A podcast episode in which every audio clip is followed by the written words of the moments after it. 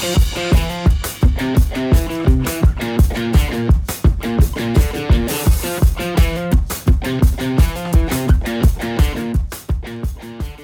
to episode one hundred sixty-two of the Reptile Gumbo Podcast. Uh, we're all here. Yep. Yay, we're all here. I canceled plans. Just for you. Just for me. Just for the listeners. Just for the listeners. She did it just for, for y'all out there listening. Well, I also did it because our kid is exhausted. Cause she, she also did it because she just didn't want to go. It's a four-day...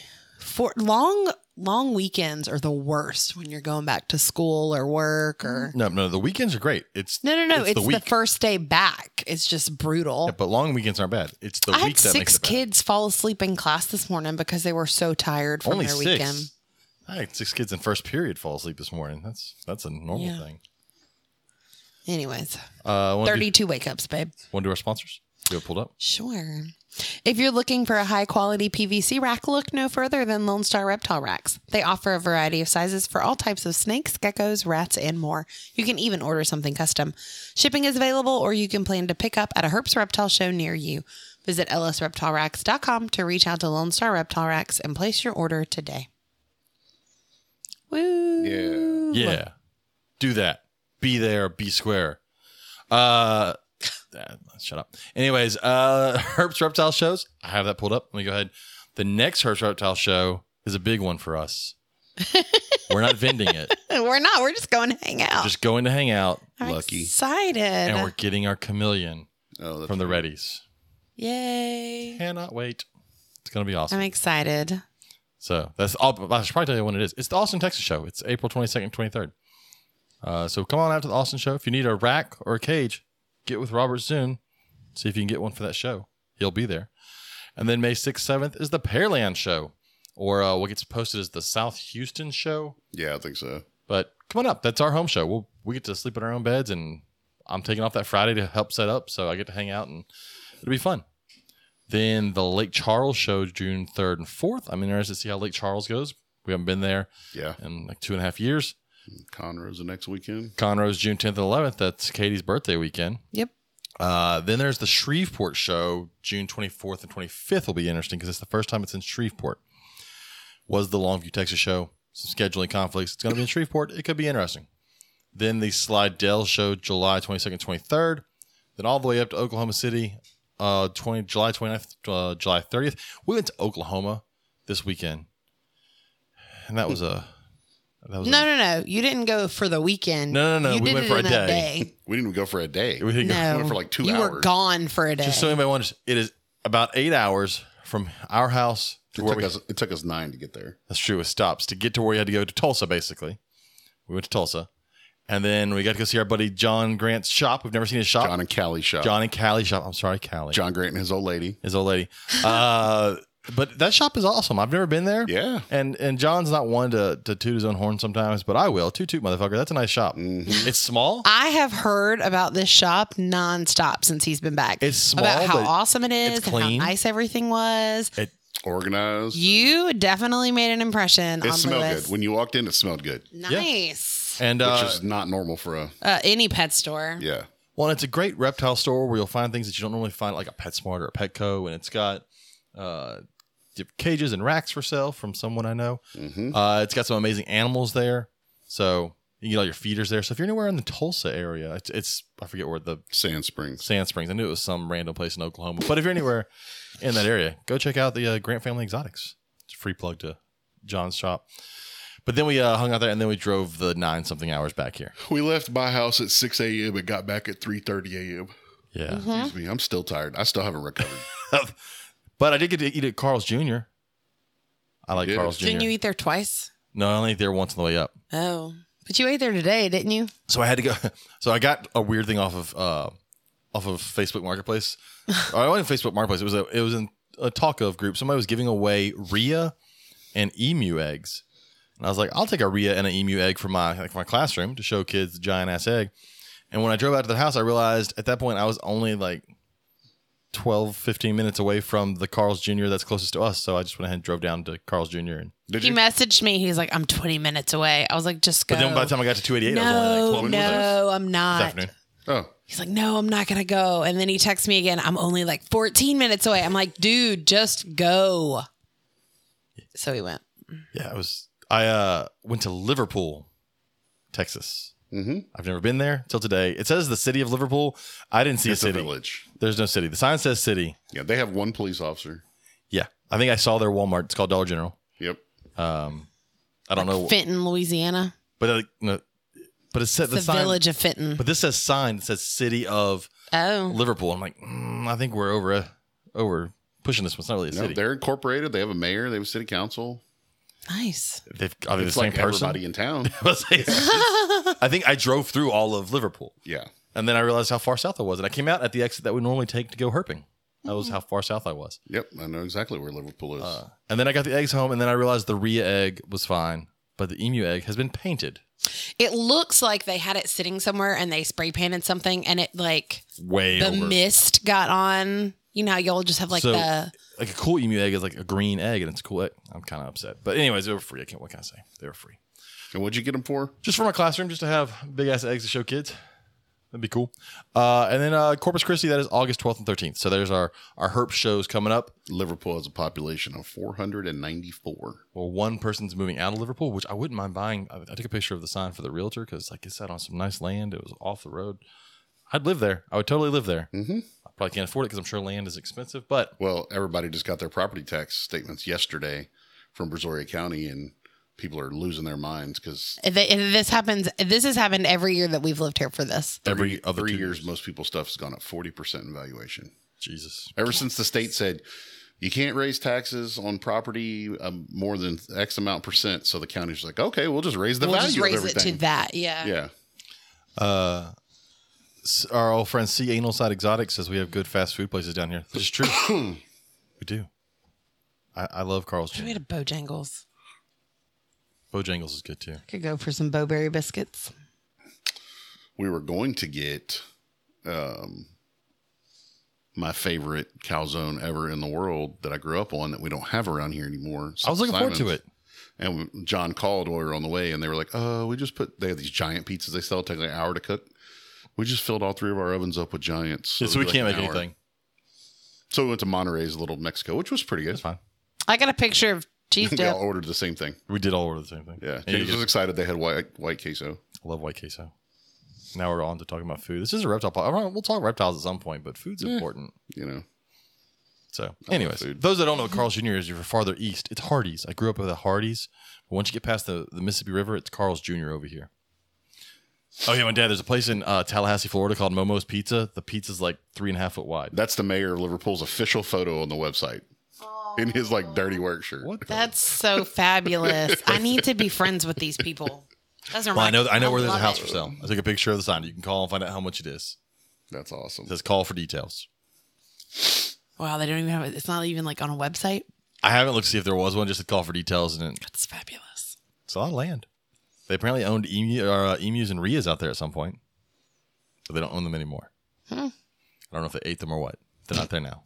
Oh, they have four police officers now. Four whole police a officers. A chief, a sergeant, a corporal, and a patrolman. So they're very top heavy. It's three guys sitting back at an office and one guy just driving around the city of oh Liverpool. Oh, that's enough to staff four shifts.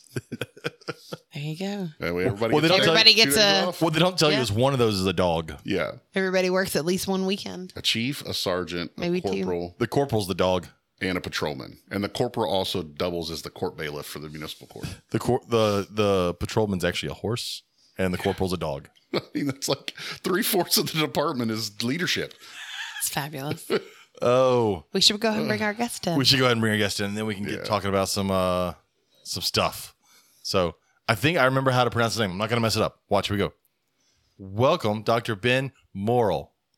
You nailed it. Ah, I got it. Yes. Because that is not moral of the spelled. Story. It's tricky spelling. I was going to say Morrill. Nope. I only know that. I say I only know that because I, I listened to a podcast he was on. I listened to his podcast the other day. So, although I have, I have a bone to pick. It's not really a podcast because it's on YouTube and it's not on podcast stuff. So I had to walk around with it in my pocket while I was fishing the other day with YouTube pulled up because you can't can't close your screen out with YouTube. Oh, yeah. I think you have to have the paid for YouTube to I'm be not, able to do that. I'm not doing and that shit. I'm not paying YouTube. I pay too much for other streaming services. I can't S- do that. Setting up the thing. Laser last I'm couple days. Same. I've watched so many YouTube videos, and every time the damn double commercials come on at the oh. beginning, I'm just like, God, I just need this information. And I feel kind of bad because the way YouTube has changed their stuff now, you have to watch the whole commercial for them to get their money. They'll still put that skip up there after like five seconds on something. Oh, I skip it. Every I time. do too. But if you don't watch the whole thing, they don't get their money. Yeah. Oh, I didn't know that. I don't watch enough YouTube to know these things. Yeah, YouTube has found ways to screw certain people out of money. Anyways, hmm. so, uh, so my dad said the patrolman gets fucked and works every holiday. Oh, I guarantee it. Oh, sorry. Anyways, how's it going? It's going all right. It's a very cool background you have. You Thank s- you. You send in part of that, and he'll tell you what it is and what sex it is.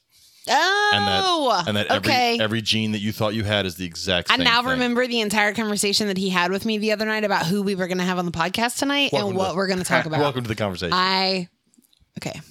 I apologize. So before we get into that, uh, mm, before we get into this, and, and, and Ben, feel free to jump in on this conversation. Uh, For anybody who has not been living under a rock for the last oh, four days, five days, uh, in the reptile hobby, some uh, crazy shit has happened. We're going to talk about it a little bit this week, and then our guest next week uh, will really enjoy talking about it. Uh, yeah, I'm hoping by next week that I will have been able to stomach learning more about the situation. Because I, I'll be completely honest with our listeners. I messaged both Robert and James today and was like, I can give you about ten minutes on the topic, and that's about as much as I'm going to be able to stomach, or I'm going to have to leave the room. I it's couldn't rough. watch any of the videos. I couldn't. I so, I, I couldn't. It was so well, for, for anybody out there that's listening that hasn't, that doesn't know what we're talking about somehow. Uh, Florida is it Florida Wildlife Commission? Is that what F W C? Yeah, something like that. Anyways, they're wildlife and fisheries, basically, folks. Um, they went to a person's house with the from everything I've understood and pulled together. With the, uh, I'm going to go ahead and say excuse. I'm, it's a bullshit story, and I don't care what they say. Uh, they said that a, apparently a retic had gotten loose in the general area, and because this guy's animals were permitted and they know about them, they went to his house to see if all of his retics were still in their cages. Now, hold, b- hold on before you get before you go any further. In Florida, these animals are now illegal, correct? Yes, but he was grandfathered in. No. No. Nobody's grandfathered in. But see, that's not what they said when they passed the law. I understand, but what they say and what the law says can be two different things. Because there, there's recording, there are recordings of when they passed it. Yes. People asking them that question. They said, we will not come kill your snakes. But they did. Your snakes will get to li- outlive their life or get to live their life with you. So that he was- had... Uh, He had twenty-nine retics left of five Burmese out of over one hundred. That, that he had rehomed. Because they, they did not renew his uh, permit. Yeah, told him you got to rehome them by this date. Well, those are that's hard to rehome that many big snakes. And he called and said, "Hey, I still have these left. I need to an extension." And they just showed up. And they and they used the excuse for coming in to see if any of his retics were the one that was supposedly loose in the general area. Uh, it wasn't. Uh, but once they were in there, uh, from my understanding, there were some tickets written, and apparently at one point was arrested. Yeah, so that was whenever he originally, that's right, okay, I got my story mixed up. When he originally ran out, hit the deadline, they came out and arrested him, charged him with like seventy counts, and I guess he's now on probation, and it's... Uh, yeah, he's able to pay up, pay off, and, and get out. Yeah. So what they did on this trip was they then went in and killed all the snakes. They killed uh, all of the retics and berms. With a um, captive bolt gun, a captive bolt gun, which basically just they shoot a bolt through the head of the snake and kill it. And so in the video, there's a video because he was smart enough to put up his phone and record this happening. Um, now this is this is the part that I had the issue with. So, is I didn't understand why you wouldn't just have like a vet come in and euthanize things or something like that. Um, apparently, this is a very common, humane way that certain animals, when done correctly, are disposed of when done correctly. They charged him with seventy-two criminal charges. However, rather than seize the animals at that time, F W C officers told Coffee that he continu- he had to continue to keep the snakes in captivity and that he could not rehome or euthanize them or he would be arrested again. So he was not allowed to rehome. And he was told to keep them. Yes. And so they came back And in that collection, there was also a large pregnant female boa, which is legal. It has never been illegal. It was illegal. It was allowed to keep that. Uh, if you watch the video, they're going through pulling snake after snake, killing them. I they, couldn't even get to this point in the they video. They pull the boa out, they kill it, and then one of them turns around to take a picture of the label, and at that moment, he realizes immediately that he had just killed a boa and freaks out, turns around, looks at the other guy, who then also realizes they had just killed the boa that they were not supposed to kill. And it, I watched that part of the video a lot of times, and those guys, they that shit really looked like they were acting. Yeah. I mean, it... So, so you think they did it on purpose? I don't know. I, I think it's a lot I mean, of fishy they, shit. They but, killed it on purpose, um, obviously. But and, and at that moment, they so they killed. So they went through killing the rest of the snakes. They then told the guy that killed the snake that he had told them not to kill because they were not all his snakes. That boa was obviously not his. If you watch the video, uh, it was pregnant. Um, and then they they go, well, it's fine. Can we still save them? Can we cut them out and save them? No, the boa was nowhere near giving birth. Uh, also, one was like, well, we'll, we'll make it better. It we'll make it okay. No, you won't. It's dead. There's no reversing that part. You put a bolt through its head. Um, and so, yeah, that's where we sit today. That's that, that all happened last Thursday.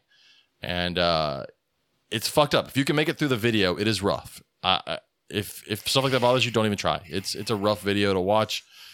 Um, and the way...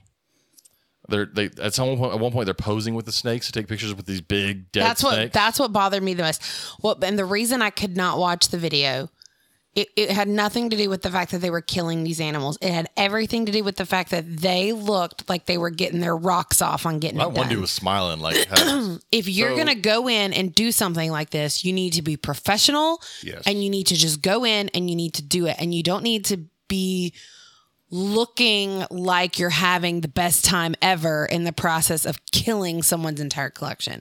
Like, that's the part that, like, I literally so, feel like I could vomit. The Animal Planet Exotics, if you go to U S A R K Florida's YouTube page.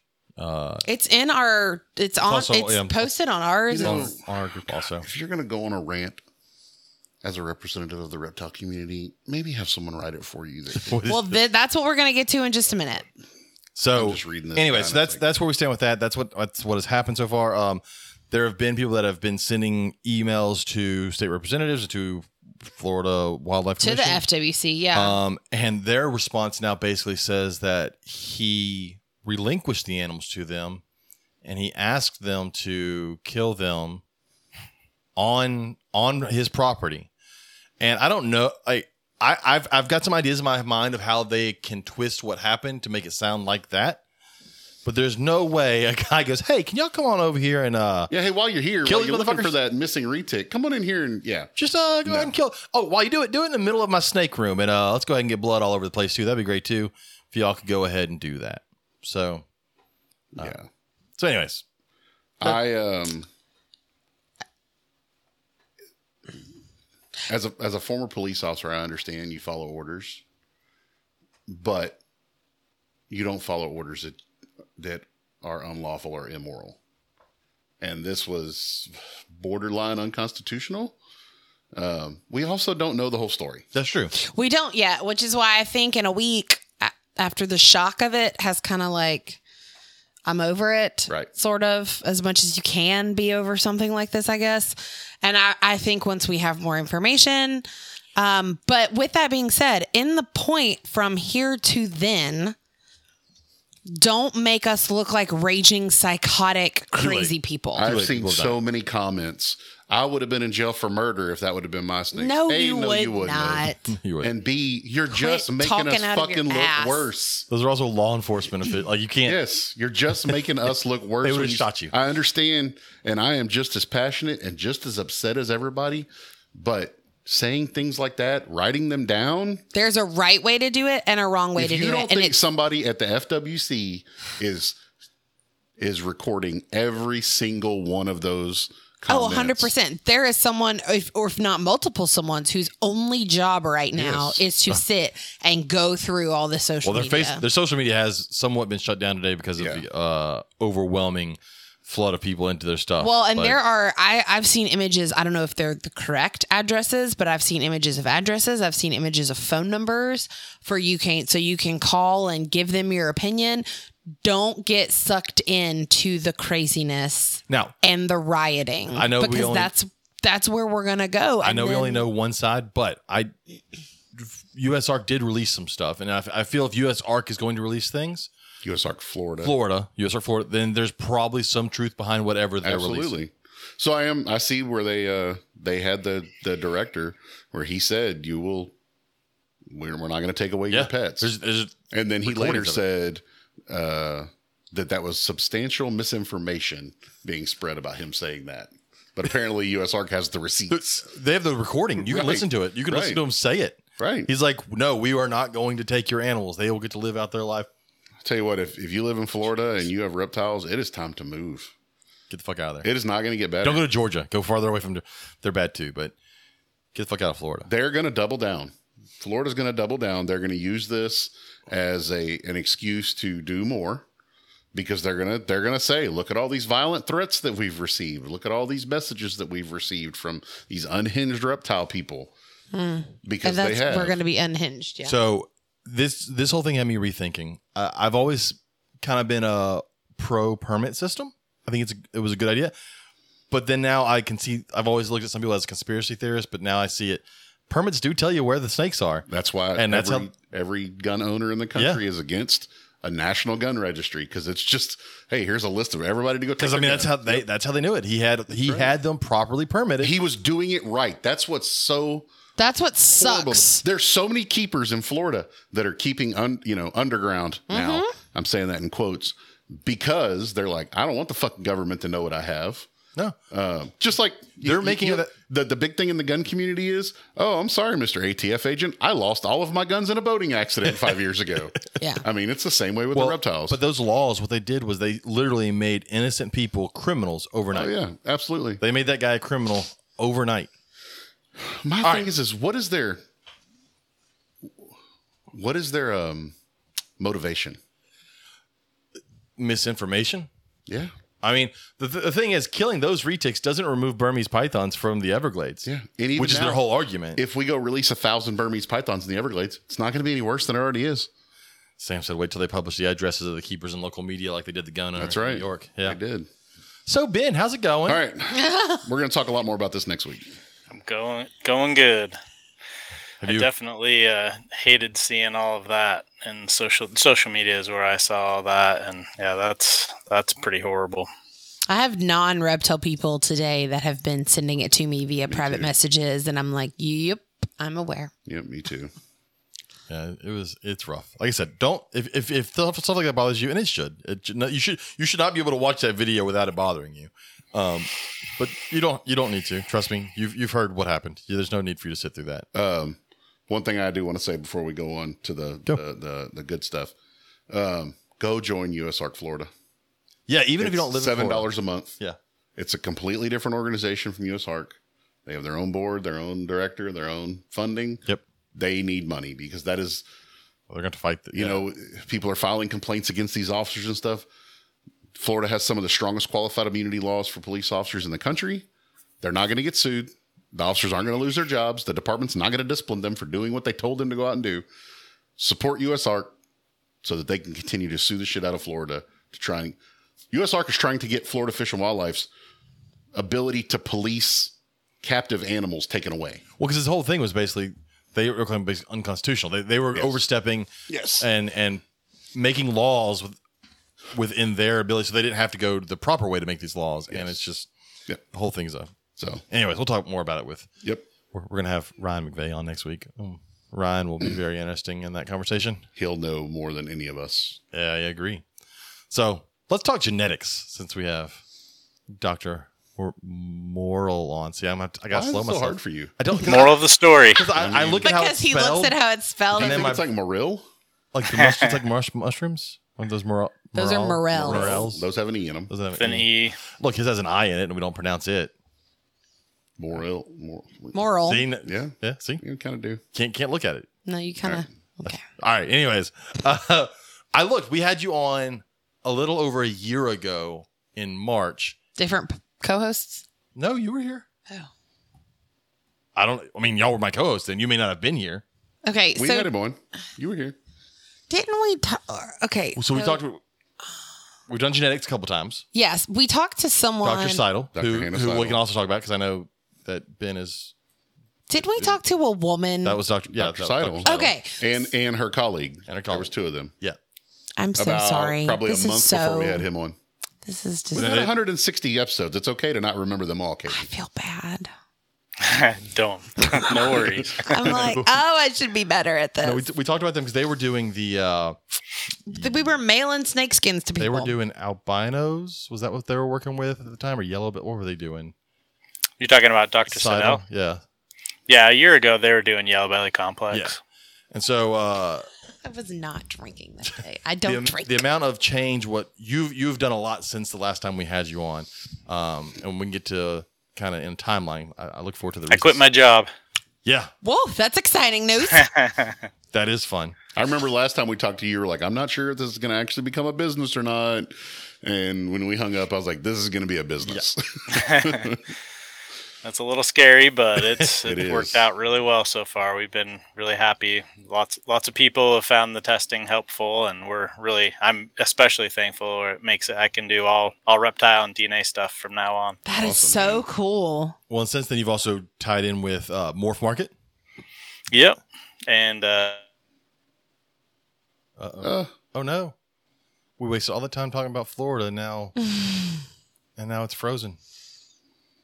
Oh, did I cut out? Oh, there, oh, we there, there you are. You're back.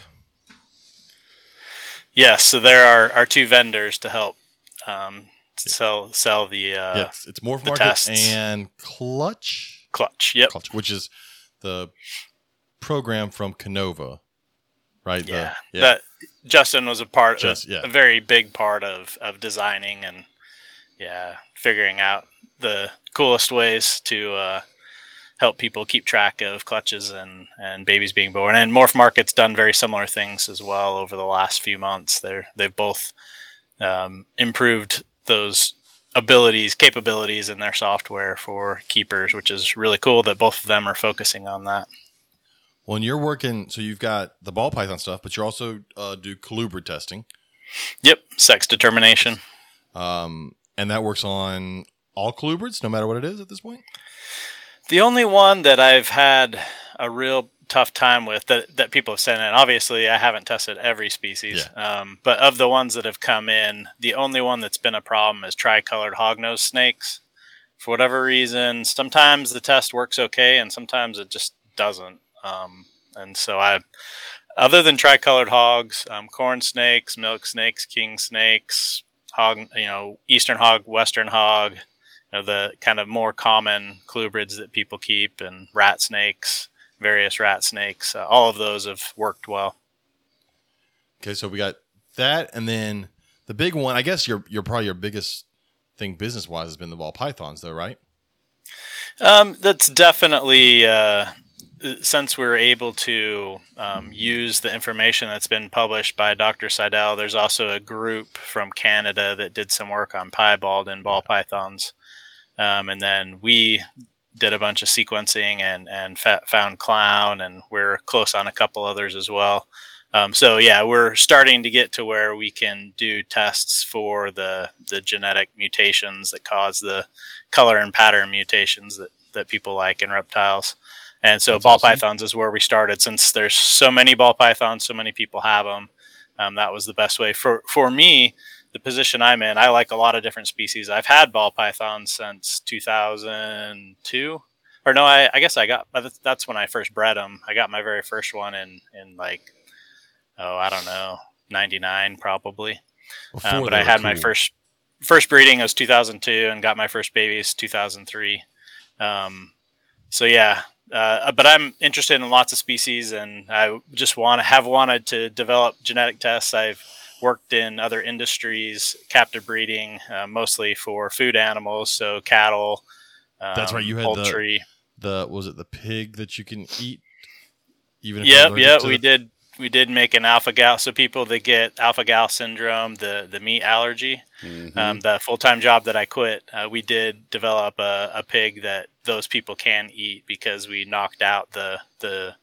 little cell surface um, sugar that causes that allergy. We knocked that out in the pig so that people can eat that meat, and it is approved by the F D A to be safe. Wow. It's such a weird thing to think that you genetically changed a pig so that people can eat the pig. Well, we actually changed it so that we could transplant organs into pig organs into humans, but um, that also made it so that it could be edible as well for Which is a, the people. A ton that got of science. Alpha-Gal. A lot of things are side effects of someone trying to figure out something else. Yeah. Yeah. But yeah, there's lots of people. Um, we've sent out dozens and dozens and dozens, have probably hundreds at this point of, you know, a few pounds of pig meat. And so far it's been free to people. Um, but people that have had alpha-gal, there's people that have had it for over twenty years. They haven't been able to have any mammalian meat, and all of a sudden they're getting to have bacon for the oh, first time in oh twenty years. God. Yeah, we've had some very emotional, that very emotional um, videos that have come in, people showing when they have bacon for the first time in years and years. People are pretty happy about that. That's so It's crazy. Like those uh, videos you see people that put colorblind glasses on for the first time, they see color for the first time. It'd be yeah. the same thing. Or when like they oh, put yeah. a, they take a an infant that hasn't or a toddler that's never been able to hear, and they, oh, yeah. they put the cochlear implants in, and when they turn them on, yeah, yeah, yeah. I would be like that with bacon. Like, I, I just, like, I think I, I would rather be deaf than not be able to eat bacon. Bacon rings up there. Dude, high. Food is happiness. It is. We talk about it quite frequently yeah. on our podcast. And people will save any fat from it that they get at all to be able to put in, you know, beans or yeah, in a soup or whatever. Yeah. I mean, they just, they can't have any of that. Some of the people are so sensitive, they can't even be in a room where mammalian meat's being cooked. Even oh, the shit. smell will make them um, have to go to the hospital. Imagine what that the, does to the family. Like, wow. yeah, that changes how you have to be as a family. It does. For people, not everyone's that sensitive. I don't know that we love each other enough to give up meat for each other, baby. Not everyone's that sensitive. Some people are, it's much less sensitive, but some people are so sensitive. There's one really sad story. A guy, his lifelong dream was to own a, a barbecue restaurant. Oh, shit. And he ended up getting that. And so he can't even go near his restaurant. And most of them it, get it from the Lone Star tick, right? Yes. Yeah. Yeah. Okay, I may have to get out of this fucking state. I can't risk that. It's not just a Texas tick. It has they call it the Lone Star tick because it has a star on it. No, I'm blaming Texas. No, because it's I'm blaming Texas. I'm I'm gonna move to Alaska. Are there any in Alaska? There's probably none in Alaska. There's lots of black flies and mosquitoes. But I can still eat pigs, right? Sure. It's gonna cost you like twenty dollars a pound. But I can still eat them. Sure, if you can afford it. Uh, it's it's close. Yeah. Uh, anyways, I want to let's talk about the uh, the latest thing I saw you guys that put out about three of the genes that, where, three of the names that we have out there. That where you, you crush people's hopes and dreams that you figured out are the same. Hypo ghost and orange ghost. Yes. Yeah. So Doctor Seidel has done the majority of the work on that. We sent her some sequence from our large ball python whole genome to kind of help seal any cracks and make sure everything was, was figured out. But um, she did the majority of the work on that, and all the testing she's done, all the testing I've done, um, whether the sample was given as a hypo ghost or an orange ghost, it's identical. It's a five base pair um deletion. So this so isn't the same. This isn't like things that are in a complex. This isn't like the blue-eyed leucistic complex where those are different genes all giving the same outcome. These are three of the exact same thing that we can tell so far. Yeah, it's identical. Um, it's it's theoretically possible that there's another gene somewhere, you know, one hundred thousand base pairs away that sometimes goes with it, that that causes um, you know, some more orange coloration or whatever. But but what's causing hypomelanism is is identical. It's the same mutation. So do you think that at this point, when if someone wants to argue, well, my ghost looks different, do you think it's just a series of breedings now at this point that they've, they've just bred hypos with hypos? So at this point, whatever hypos you started out with has strengthened that polygenetic look. That that's why it looks different. Maybe yeah, it's not genetically different. You just have been breeding for a look at this point. Yeah, it, it's a line bred difference. So it's a it's a polymorphic difference. There are multiple genes on multiple chromosomes. So if you breed for really big snakes, you can eventually get bigger snakes. If you breed for really yellow snakes, you can get more and more yellow snakes. Um, so that yeah, if if people have tried to really optimize how much orange is in their hypos, they've got these orange hypos. It's it's not because of the gene that's causing hypomelanism. It's because of all the other genes that are making it more orange. And so that's, you know, you're if if you were paying more for that, it's for those other genes that increase your chances of having some orange there. But it has nothing to do with the actual hypomelanistic part of it. Have you had any negative kickback, or have you heard through the grapevine and people getting upset at the fact that you just said that their snake is the same as somebody else's snake? I haven't. I've had people ask, you know, if, if this line or that line is compatible. And I say, well, if you've got some, send it to me. They're like, oh, I don't have any, but a friend does. Nobody's sent anything. Um, I would be happy to test if somebody has something, especially if they've bred it to a ghost or hypo or orange ghost and they did not get ghosts or hypos. Yeah. Um, so there's some evidence that it's something different. Uh, I would, I would love to see a picture and get a shed from it and run it and see, see what it looks like. Um, but yeah, so far everything that's hypo or hypo is identical. So hypo ghost, same thing. When can we squash the bananas, uh, and, uh, Coral glow. Coral glow thing. When can we go ahead and stop saying those two different things? Pretty quick. We've got that. We've got that pretty well located. Um, we're going to have a pretty cool publication actually talking about um, sex determination. And since that's sex linked, um, that'll be part of that publication. So that'll be a, a scientific journal article. Awesome. You're the worst enemy to any breeder of ball pythons in the late two thousands. Because everybody had their own name for everything. And it was theirs, and no one else had one like theirs. And then you come along and go, uh, no. Identical. It's the same. Um, you, you know, yeah, I mean, hopefully. Box, it's the same thing. Hopefully most people by now would, you know, not be too bothered by someone saying that coral glow and banana are the same. But, but yeah, we'll know for sure. And what did surprise me when Doctor Seidel worked on the yellow belly complex, um, I, I wouldn't have been surprised either way, really, um, with like gravel and asphalt. Um, the fact that those actually are literally different mutations in different locations of the same um, gene was pretty interesting. It wouldn't have surprised me if they were identical. And then there's just, you know, some that look a little different. But yeah, but yeah they are literally different mutations on the same gene. So the same location, but that's, you know, a few base pairs down, there's a there's a different change that causes a very similar look. So that's pretty cool. So that can happen, but a lot of the time, they're just identical. I love it. I, I love, I love crushing hopes and dreams. You're so funny. Well, just I, I it got it got really annoying. Just the naming. Like, look, we've talked about before. You go on Morph Market and you look at the morphs of ball pythons, and the fucking name list is ridiculous. And you know that most of the things on there are either A, the same thing as something else, or they're fucking nothing. That's the reason there's only one of that kind of thing for sale from some random dude that no one's ever heard of, because he got one random snake and it looks slightly different. And he went, yep, this is a morph. And I'm like, you don't know anything about genetics. You don't even know. Stop that. You're throwing around words you don't even know. You don't even know what het is short for. So drives, yeah. drives and me for- nuts.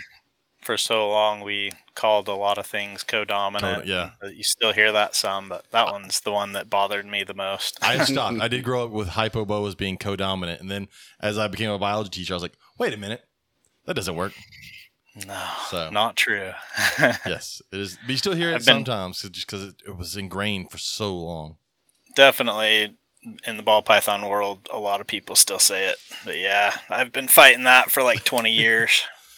But that's what I've, I've talked about before with when it comes to genetics and reptiles is you have these folks that barely passed high school biology who now think they're genetics wizards because they know the words codom, incomplete, or het, but they don't actually know how any of that shit works or what they're actually – it's just a color. They're just what's comparing that, it to a color. What's that meme from Princess Bride? The word does not mean oh, what I think you think it means or something like that. You just butchered that, but okay. Yeah, I did. But you got yeah, the point across. It's today. Yeah. Uh, So yeah, it's it's it's just it's got as a geneticist, it's got to be like God, j- just shut up and breed your snakes.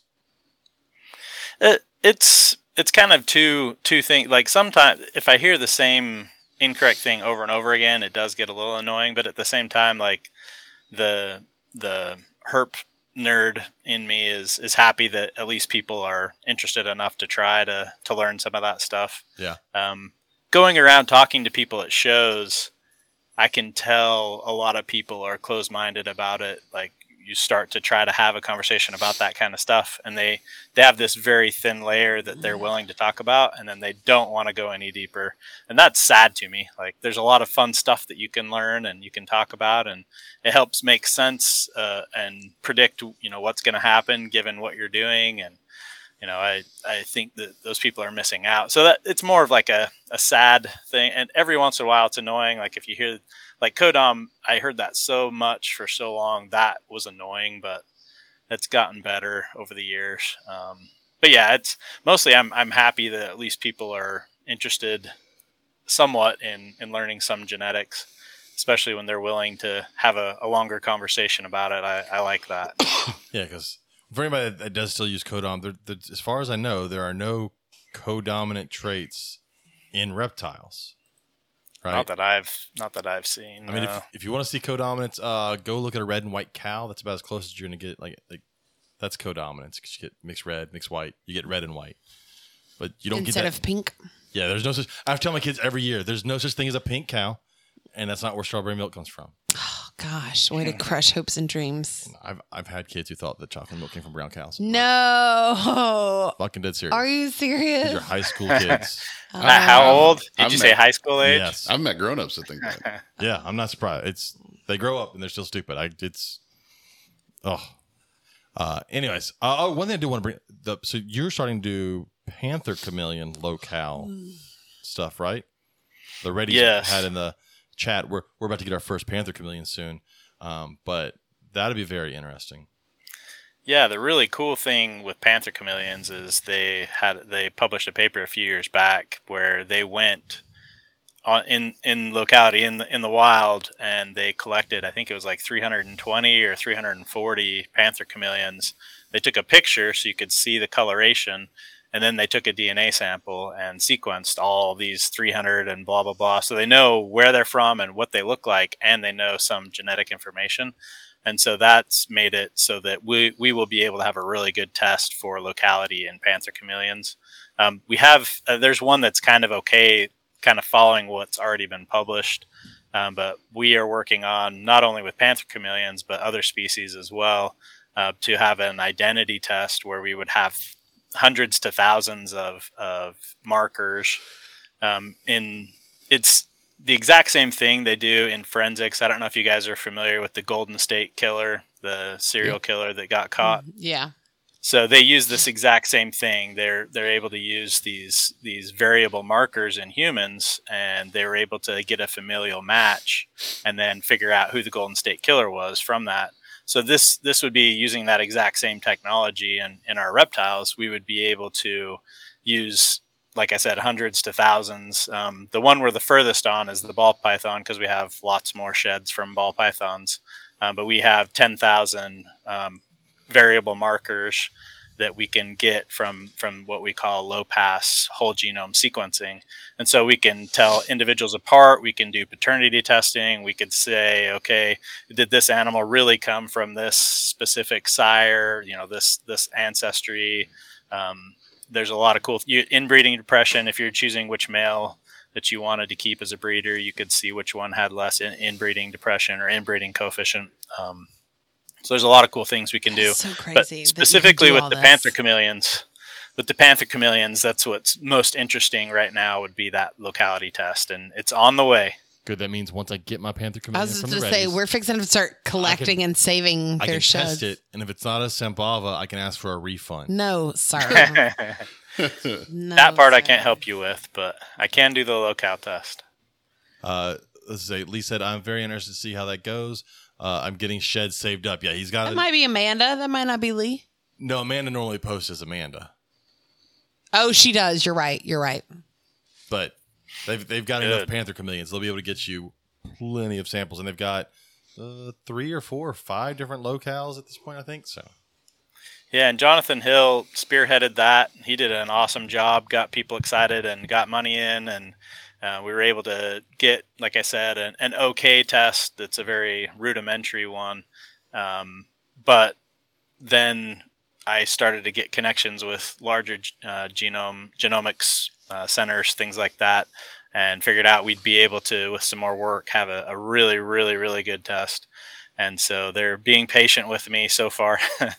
Um, I know it's been a while. Oh, I think it's been over a year since since they got money together and we, we started working on it. But um, that, uh, along with uh, Madagascar boas, to be able to tell yeah. crosses between ground boas and, and Dumeril's boas, Uh, those were the first two where keepers were the ones that were excited to develop a test and contacted me, and I worked with them. And so those two projects they've been working, uh, they've been waiting on for a while, but they are coming. Um, they're still in sequencing. And then I hope within the next month or two, we'll be analyzing and have, have a really, really good test sometime in the summer.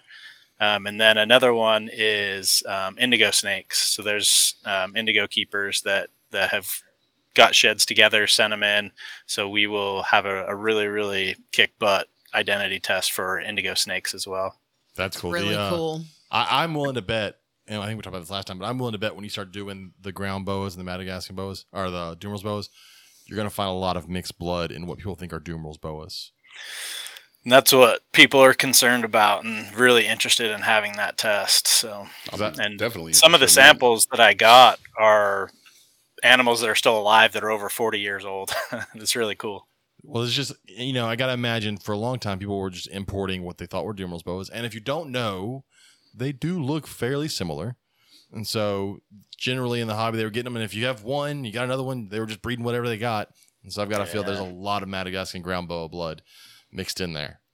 Um, uh, the Reddies also said East Coast locales are starting to be seen as not finding much difference. Correct. They're asking, do you know on the Panthers? Um, so the little bit of testing that we did, um, I would want to do more uh, to know for sure. I would say the little bit of testing we've done so far is not conclusive. Um, and so I, I definitely want to get, we're looking at, you know, I don't know, three hundred. Well, I guess it was about, it was about fifteen hundred base pairs of sequence um, for that rudimentary test. We'll be looking at like one point five million base pairs of, of information wow. with this new test. So it's only a few. Um, it's, it's a completely different ballgame. It's like the, the paradigm shift, paradigm shifts we see in, in society and technology. This will be such a better test that there's, it's kind of ridiculous to even think about the other one. So out of curiosity, from like the moment you get this, the shed to the time you have results, what is the duration of that?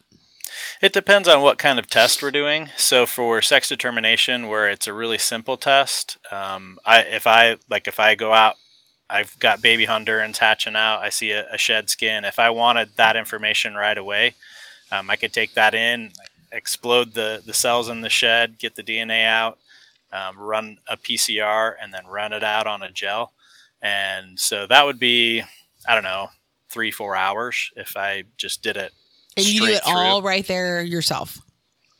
Um, I can. Um, right now we are set up where sheds are going to Texas where some of the prep work is done and then coming to Virginia, and I'm I'm doing the final work on them. Um, but yeah, it, for a simple test like that, I can, I can do it, you know, you know, pretty quick and easy. I've, I've been doing this for over twenty years, so right. it's, it's like breathing for me. Um, but for like these identity tests, uh, we really, to be able to make it cost effective, we have to be putting them in gigantic runs where they're sequencing billions and billions and billions of base pairs. So right now, like the machine we would need to do that, it's like a one to two million dollar machine. Is that all? So, and we don't we don't have the kind of volume to feed it. So right now we would have to. I would get that shed Just in. Go I would for that. You explode got that. The cells, okay. Get the D N A, and send it to that. Do that not laugh at me. Center. What, I'm going to laugh at you. When you when you say sequencing, what, what does that look like? What does sequencing, sequencing look like? Like, what is that? Sequences, like what you put on a dress, sequence? Sequence. I'm going to throat punch you. No, it's a good question. And and sometimes that's difficult for me because I've been thinking about this for so long that, you know, I, I forget in my what it's head, like the first time you hear it. Yeah, in my head, I see you in this like little workshop with this little spinny thing over here and like vials of shit. And like, that's okay. So, so I don't know. That's what the, I'm asking. Way, for. One listener out there is laughing and agreeing with me. Okay. At oh, no, I bet one. It's more than one. I bet it's more than one. Somebody told me uh, they listened to that first podcast or YouTube uh, video that we did that will turn into a podcast. Um, But he said that he listened to it with some of his workers, and they're like, "What is he talking about?" So yeah, I, I need to I, I need to do a better it. job of. And my fifteen-year-old, she if too, it, she told me, she's like, "I only listened to like ten minutes because then I didn't know what you were talking about." I, I if it makes you feel it. better, I've been with this one for eighteen years, and I still only hear like half of what he tells me when he starts talking about genetics. And poor so, Travis Wyman, he tries, bless his heart. Like my my favorite way to help people conceptualize it is. Um, and it helps if you're a little older, if you're over thirty, especially if you're over forty, you think about a set of encyclopedias. Okay. Or if you think about it those as those like, things you use to hold the lid down when your snake's inside of a glass. There you go. so, so if you think of each, like if you had all the instructions to make a human and to be able to break that into books so that you could pick out a book and read how to make a human, you would have forty-six books. You have twenty-three from the mom, twenty-three from the dad. So you have, those are chromosomes. So we have forty-six chromosomes in, in humans. So um, we have these, if you think about it as forty-six separate books, um, you got twenty-three that came from the dad, twenty-three that came from the mom. You use all forty-six of those to make this human. And so when you open one of those books, you go to a chromosome, you open that book, you go to a page. So that could be like a gene. So that page is a gene, and that, that gene has a, a role. It might be to cause, you know, more melanocytes to be deposited on the skin, so it makes it a darker snake. So if you go to that one page where that one gene is, then you look at it, and it has letters that, that spell out what to do. Those letters are only four different letters, A, T, C, and G. Right. And so what I'm doing when I sequence is I'm actually telling, I, I have these these uh, small pieces of sequence that are unique that tell the enzyme, it's called a polymerase, that, that copies, you could think of it as like a Xerox machine. I'm telling, with these primers, I'm telling the the fat, the, the uh, copy machine, I'm telling it what book to go to, what page, and I'm saying copy that page a whole bunch of times so that I can actually visually see it. Uh, if I only have one piece of D N A, you'd have to have a really, really sensitive machine to be able to see what's there. But if I can amplify up hundreds of thousands of copies, then I can pick it up on a less sensitive machine. And so most sequencing machines, you need to amplify that signal so that you can actually read the A's, T's, C's, and G's. So I, I'm literally... when I do that sequencing, I'll I'll be looking at, like for hypo, I'm being I'm looking at the gene that, that has an effect on how much melan, melanin is deposited in the, in the skin, how dark that animal's going to be, and then I'm actually looking at the code that's telling that embryo how to become a ball python and where that pigment should go. That information is messed up so that it's not normal. It's sending less black pigment to the skin because of these A's, T's, C's, and G's that got changed. So there's some of them that, that aren't there that usually are there. And that's what made it hypomelanistic. You're following everything coming out of his mouth, aren't you? Yeah. I'm struggling so hard right now. I, I teach genetics. I know you do. I, I still, I like in my head, I'm still like, you're at this desk and you've got like all these microscopes and. So are you running gels on just sex determination stuff? Is that the only, are you running gels on, you're not running gels on everything, are you? No, I do very little gel stuff. Um, as long, the the name of the game with, with sequencing now is if you have enough volume, it's actually amazingly cheap compared to what it used to be. Yeah.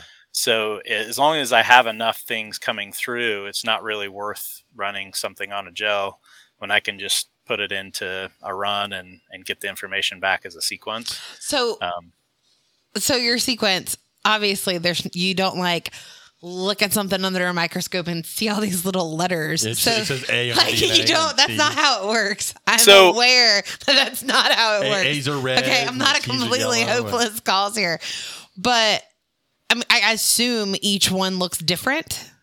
Yeah, so and they're then different. You're having to write down the well, code. The, the machine, basically, the machine is the machine does it for you. Yeah. Oh. So okay. What they've done is they they make um, the bases, the A's, T's, C's, and G's, they make them so there's a different color on each one. Like we were mm-hmm. just kind of joking, they're different colors you can see. Well, they literally make it so that when you're amplifying it up, when it puts an A in, it does have a, a color that's different than T, C, and G. That's why the model you have is color-coded. Well, yeah, but it's also color-coded so you can tell the difference. Yeah. And then the sequencing machine sees those colors. And so it'll just spit out the sequence for me. I don't I don't write it down. You used to have to have four separate um, lanes for each sequence.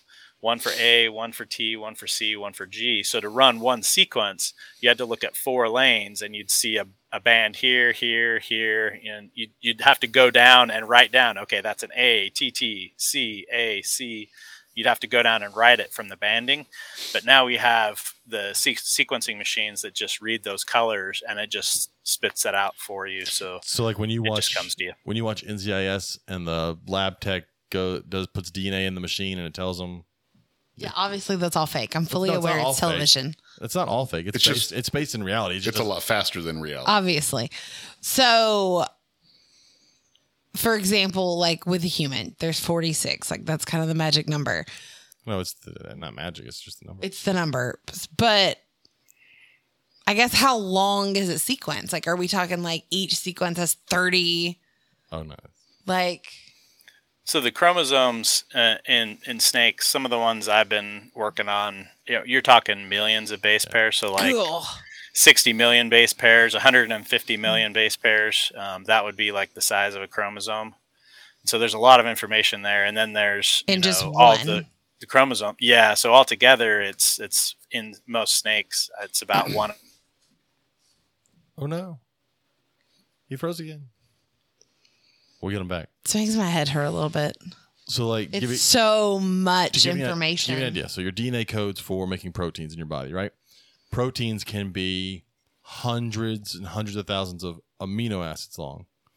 Every amino acid is three bases on your D N A. So, that's those times three. It's a lot. There's a lot of your D N A is massive. Yeah, I just, that's so crazy. So yeah, it's, and it's all and it's crazy up. Every time yeah. I try to learn about it. Like every time, I it's the same. Oh Lord! Like when you see a, a chromosome spread, a karyotype, when people are showing, you know, how many chromosomes are in a cell, uh, you may have come across that at some point. That's the the time when the all the D N A, most of the time, the D N A and the nucleus is all kind of like this big spaghetti. Yeah. And then when you do the chromosome spread, you try to get it when they're all hypercoiled. And so it's all folded and spun, and there's these little proteins that their job is to help fold that D N A. So it's really small. And then you get, you know, these like the X's and Y, you know, the, the karyotype looking um, chromosomes. But most of the time they're unfolded and kind of everywhere so that that sequence can be read by all the different molecules that are floating around in the nucleus to make um, proteins and things like that from the code. It's a lot. It is a but lot. That's why it's fun. Uh, there's a so there's a protein. That's why it's fun. Because like all of your proteins are massive, but there's a protein in Gila monster venom that's like like twenty amino acids long. It's like super small, which I think is really neat. That it's it's one, it's yeah. a Gila monster. You're such a nerd. Two, that it's super small because you're usually talking about massive proteins. Shut up. That's I love cool. how excited you are, though. Cool thing. Anyway, thank you for explaining. That's what I'm up. So I'm I'm hoping this summer to try. I'm trying to get an internship. I wondered if you were going to bring that yeah, up. I'm trying to get an internship at the University of Houston. They're doing one for teachers in the genetics lab. We so need all the oh, positive cool. vibes. He turned in his application today. So I'm trying. Hopefully, like get to go in there and do like actual genetics work, whatever they're working on uh, with their staff and with their like grad students. And, and it's like a five day a week all summer. And, and it pays well. So it nice. Does, it does, I'm also looking forward. It is to a that. Beautiful paid internship. That would be nice as well, but. Yeah, I'm super excited about doing actual genetics work. That'd be fun. And your uh, cover letter looks really damn good now. Yep. And then I can tell all the if people... If I do say so myself. All those ball python bros when they're at shows talking about genetics. Like, you don't know shit. I was in a lab. I had a lab coat. I've used a pipetter. Yeah. I measured out things in micro shit. My God. So it's an official measurement. Uh, it's an industry term. Yeah, it's yeah. A, you you wouldn't know because you weren't there. Right. Oh my god. Yes, I uh, definitely know what a microliter looks like and what ten microliters looks like. I know. I've looked at those little tiny volumes thousands and thousands of times over the last twenty years. And then and then he spun them around in your little spinning machine. Shut up. Oh, yeah. Lots of centrifuges. Look, other people out there were thinking it, okay? I am not alone. Little spinning machines. Uh, so also you are working, I think, on blue tongue skinks. Was that one I heard? Yeah, I haven't been able to get that to work yet. Um, but yeah, sex determination for yeah. blue tongues and Agurnia, some of the um, other skinks that are fairly closely related. Um, I don't, I don't have it working yet, but that is I another one I'm hoping we'll have sometime in the summer. That's the good thing about panthers; you don't need to do sex determination on panther chameleons. You'd be surprised. Some some people do want it, um, but I mean, I, I would imagine from the little bit that I know about panthers, once they're adults, I think most people yeah. could tell. um, but yeah, for, for babies when they're born, um, that there might might be some use for a sex determination test, but. The locality seems much more interesting for people. So one that yeah. I'm interested, we had two weeks ago, we had Bill Stiegel on, talked about green mm-hmm. tree pythons. And uh, I know at one point people were getting D N A testing for sex determination in green trees. And he said that it's, uh, I think he, I've heard that it's, it's basically no one's doing that right now. What What's the status on that? Are you trying to work towards that or? Yeah. So I, that was the, the, th- main test. Sean Christian is is my partner with uh, Rare Genetics Incorporated, and we had been friends online since like you know mid two thousands, something like that.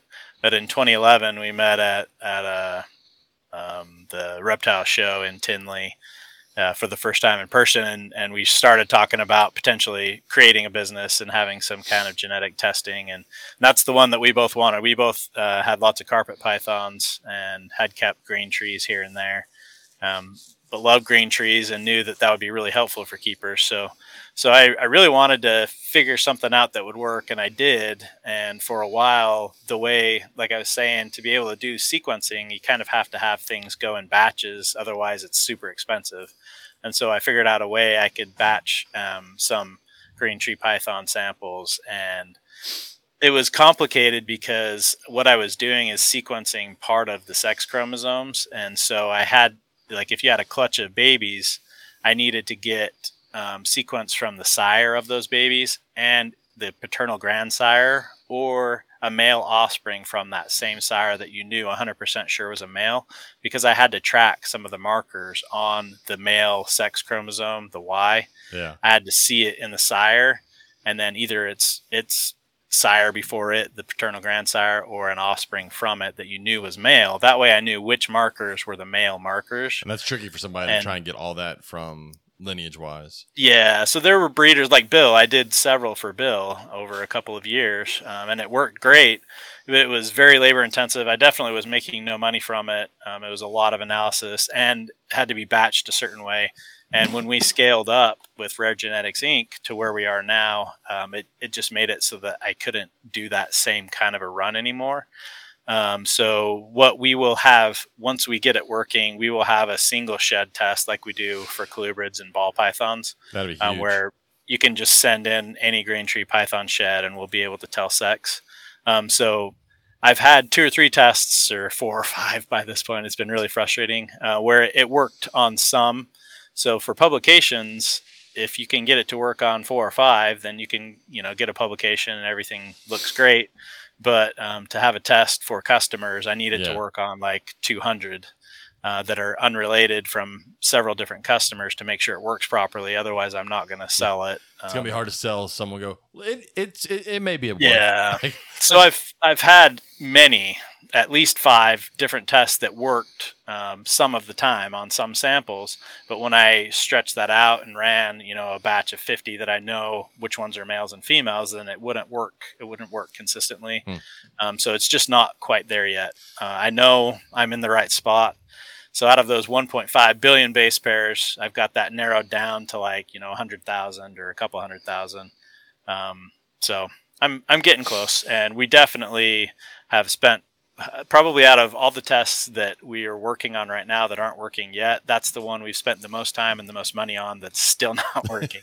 Well, oh my those, gosh, that's and for so those crazy. Out there that don't understand uh, why sex determination, some things are more important than others. So like you don't really need a sex termination in sand boas. We can pretty much sex those with our thumb in about zero point two seconds. But we talked with green trees, we talked with Bill, you can't really sex baby green trees. They're, it's so sensitive that you have to wait till they're adults. And even in, in adults, it could be tricky. Um, and so that's a tricky. And then, then blue tongues, up until now, it's been what? X-rays has been the one way to tell if it's a male or female. Um, and so it'd be amazing if you could do just a simple genetic D N A test so you don't have to put two males together and then come back with one male after it killed the other male like that. Or so at this point, yeah. at this point, it'd be one male killing a female, and that's just called breeding. But still, um, so sex determination in some of these things is really tricky, and it'd be really important to see, you know.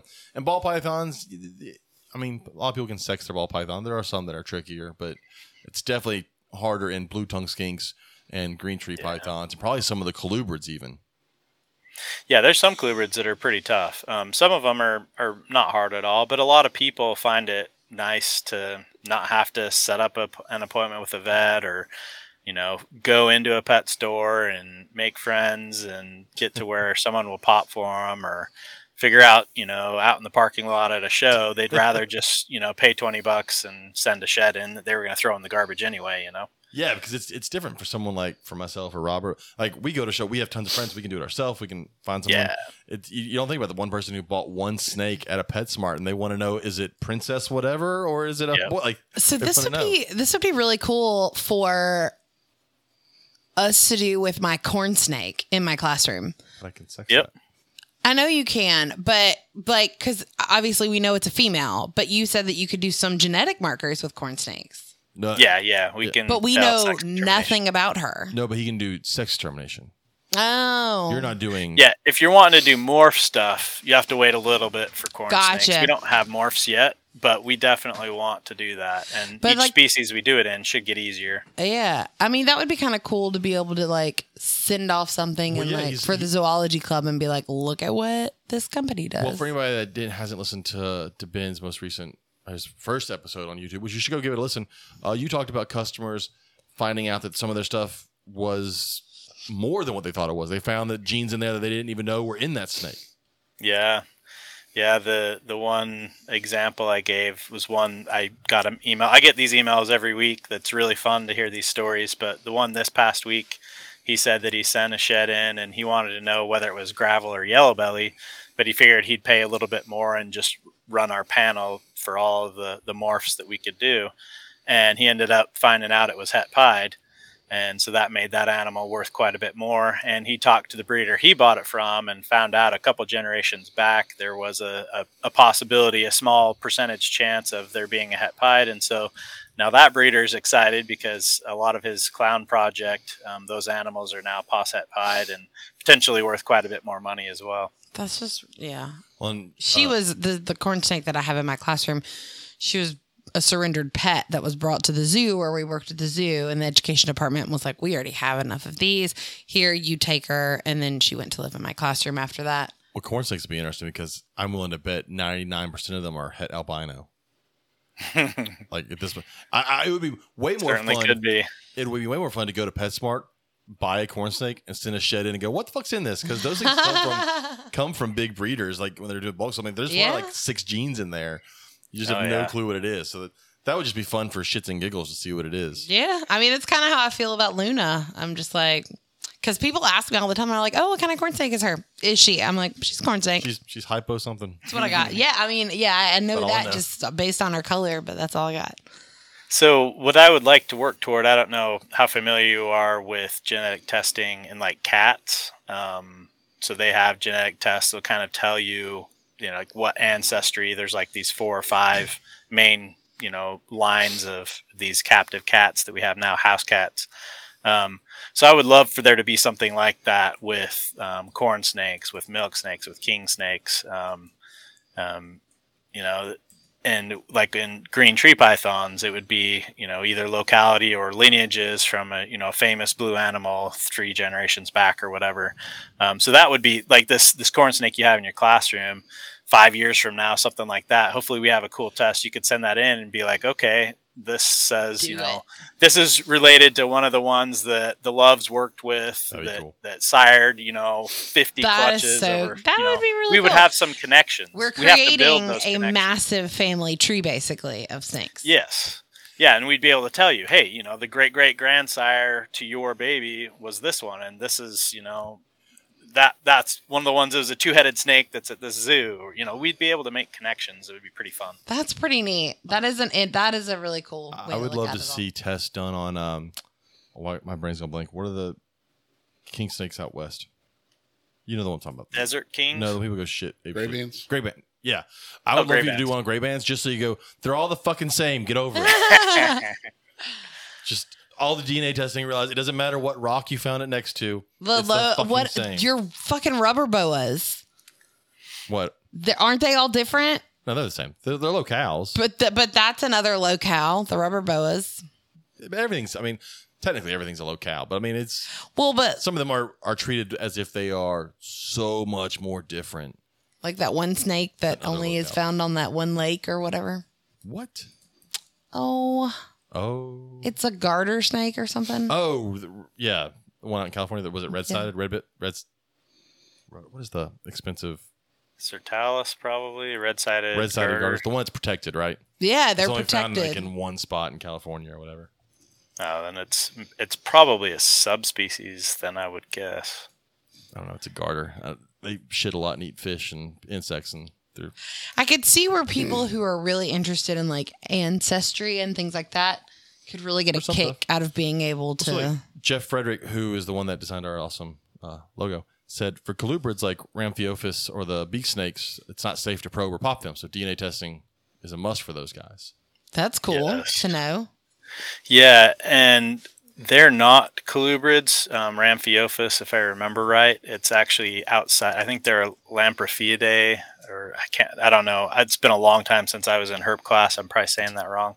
Lampropheidae, something like that. Um, so the sex tests that I've played with, sometimes they worked for Ramphiophis okay, and then other times it, it just didn't seem. So it's kind of like. That Ramphiophis, Ramphiophis right now is kind of in the same boat as the, the tricolored hognose. Sometimes that my tests, some of my tests will work, and sometimes they don't. Um, that's one that if, if there was a lot more people working with it, then I'd be able to you know spend some time on it. But. So at that point, you just adjust your test and make tweaks to your test to try to get it to work in the future. Yeah, it takes time and money. So, you know, if, if there's enough people, enough interest, um, then then I can figure out a way to spend the time. And sometimes, like right now, as we've talked about today, there's a lot of balls in the air that I'm juggling, yeah. a lot of different tests that I, I want to do. So I can't even imagine. I kind of have to attack them, you know, the ones that I... I feel like are the coolest and also will, will help us be able to bring money in to be able to develop more tests. Right. No, that makes complete sense. It'd be interesting to see if you could do uh, bearded dragons at some point, locale-wise, just because I have a feeling at this point in the United States, everything's a mutt.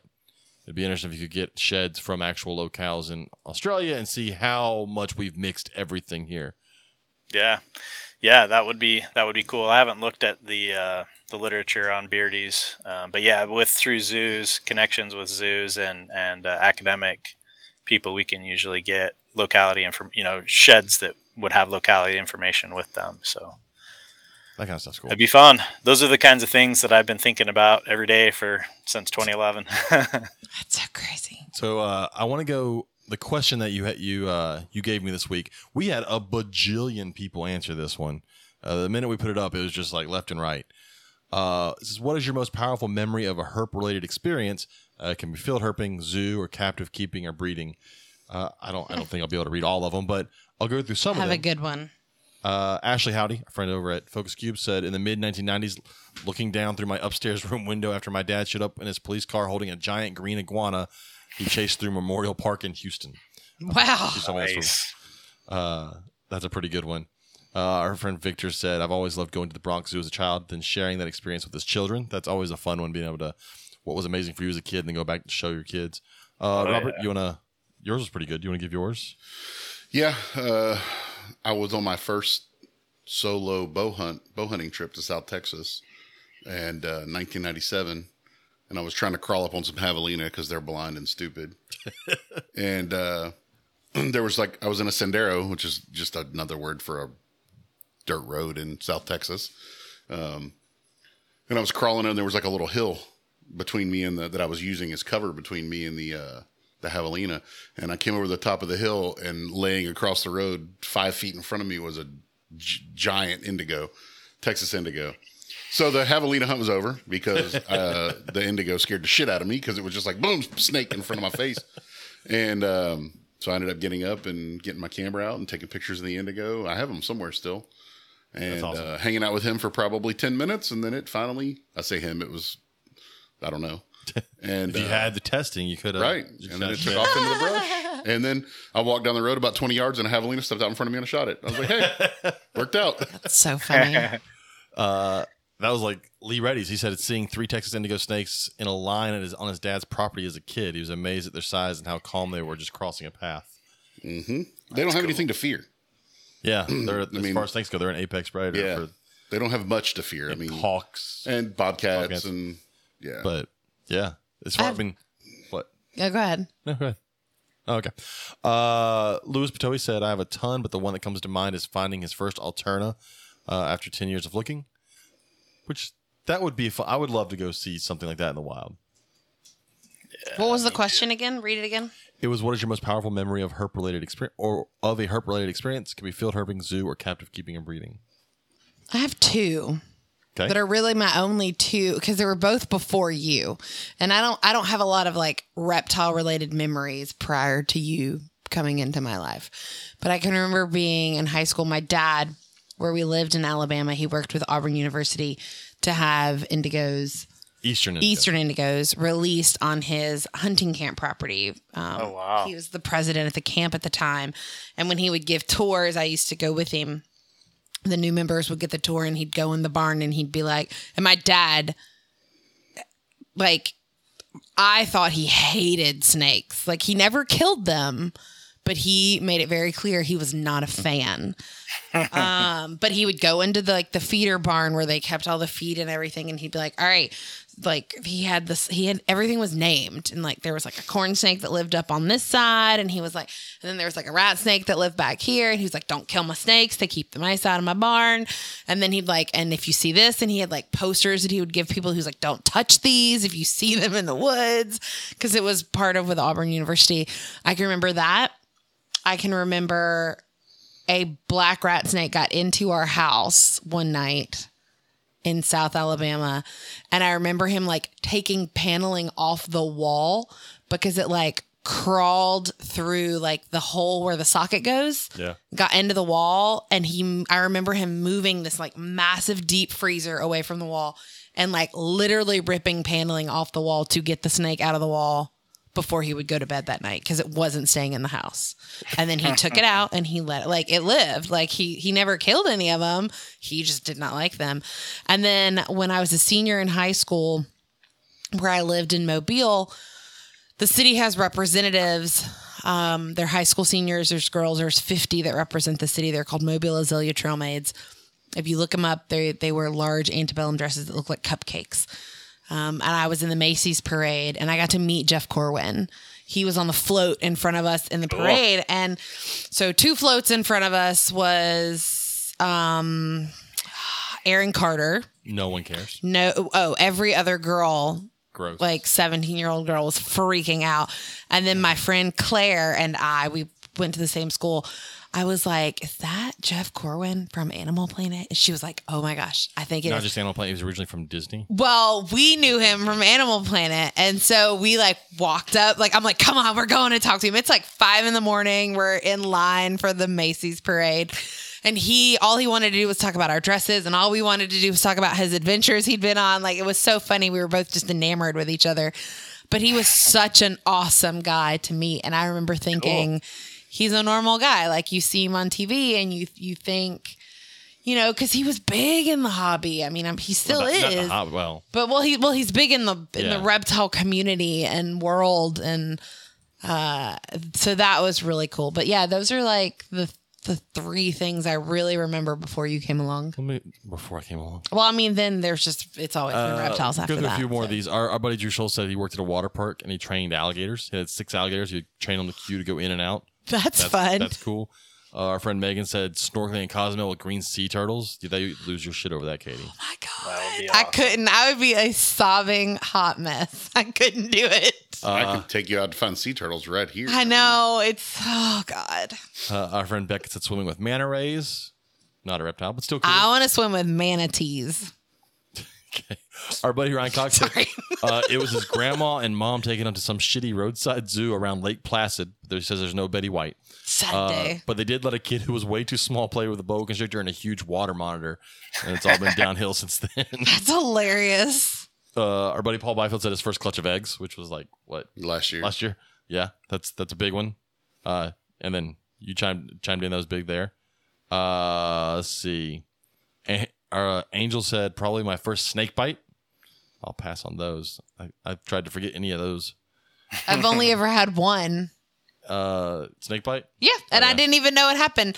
I was giving a presentation for the zoo. It was when I was in the education department at the zoo. Oh, yeah. I was at an elementary school with a bunch of kindergartners. And I was, the way I was holding the, the corn snake is her head was like up, wrapped around my upper arm. And I had the bottom half of her so they could touch, and her, her head was tucked under my arm. And one of the kids was like, Miss Katie, you're bleeding. And I looked down and there's two little pinpricks on my, on the inside of my arm. And I'm like, oh, it's, it's okay. We're all okay. Like, I have no clue when it happened or anything. Uh, see, Aaron King said there was a documentary on V H S nice. as a five-year-old. He found a YouTube link to that, National Geographic Reptiles and Amphibians from nineteen eighty-nine, maybe. It's oh damn. Uh, Todd Autry said he saw a National Geographic special called "The Animals Nobody Loved" in nineteen seventy-seven. We're going to have uh, to look that one up. That sounds fun. He said he already loved snakes at that point of his life, and so the show sticks with him to this day. Uh, trying to go through some of the other ones. There was so many. Uh, was, everybody wanted to tell us all theirs. There were so many. Oh, Scott Borden said, uh, "Getting to work a huge adult bushmaster in Costa Rica." That would be awesome. That would be cool. That, oh, man.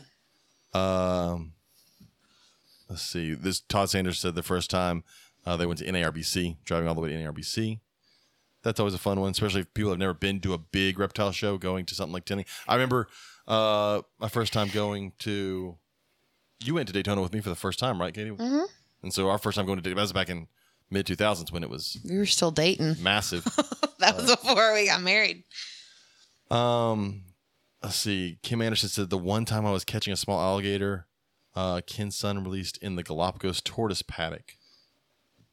Uh, okay, why would you release it? That seems like a weird place to release one.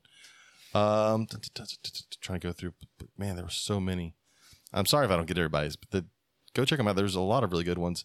Um, oh, Easton, Easton Horton said. Pretty recent memory, but my favorite, in two thousand eighteen, I got to witness the Turtle Conservancy in Alabama dig a nest of sea turtles that had already had a majority hatch out, and he helped four baby loggerheads out of the nest.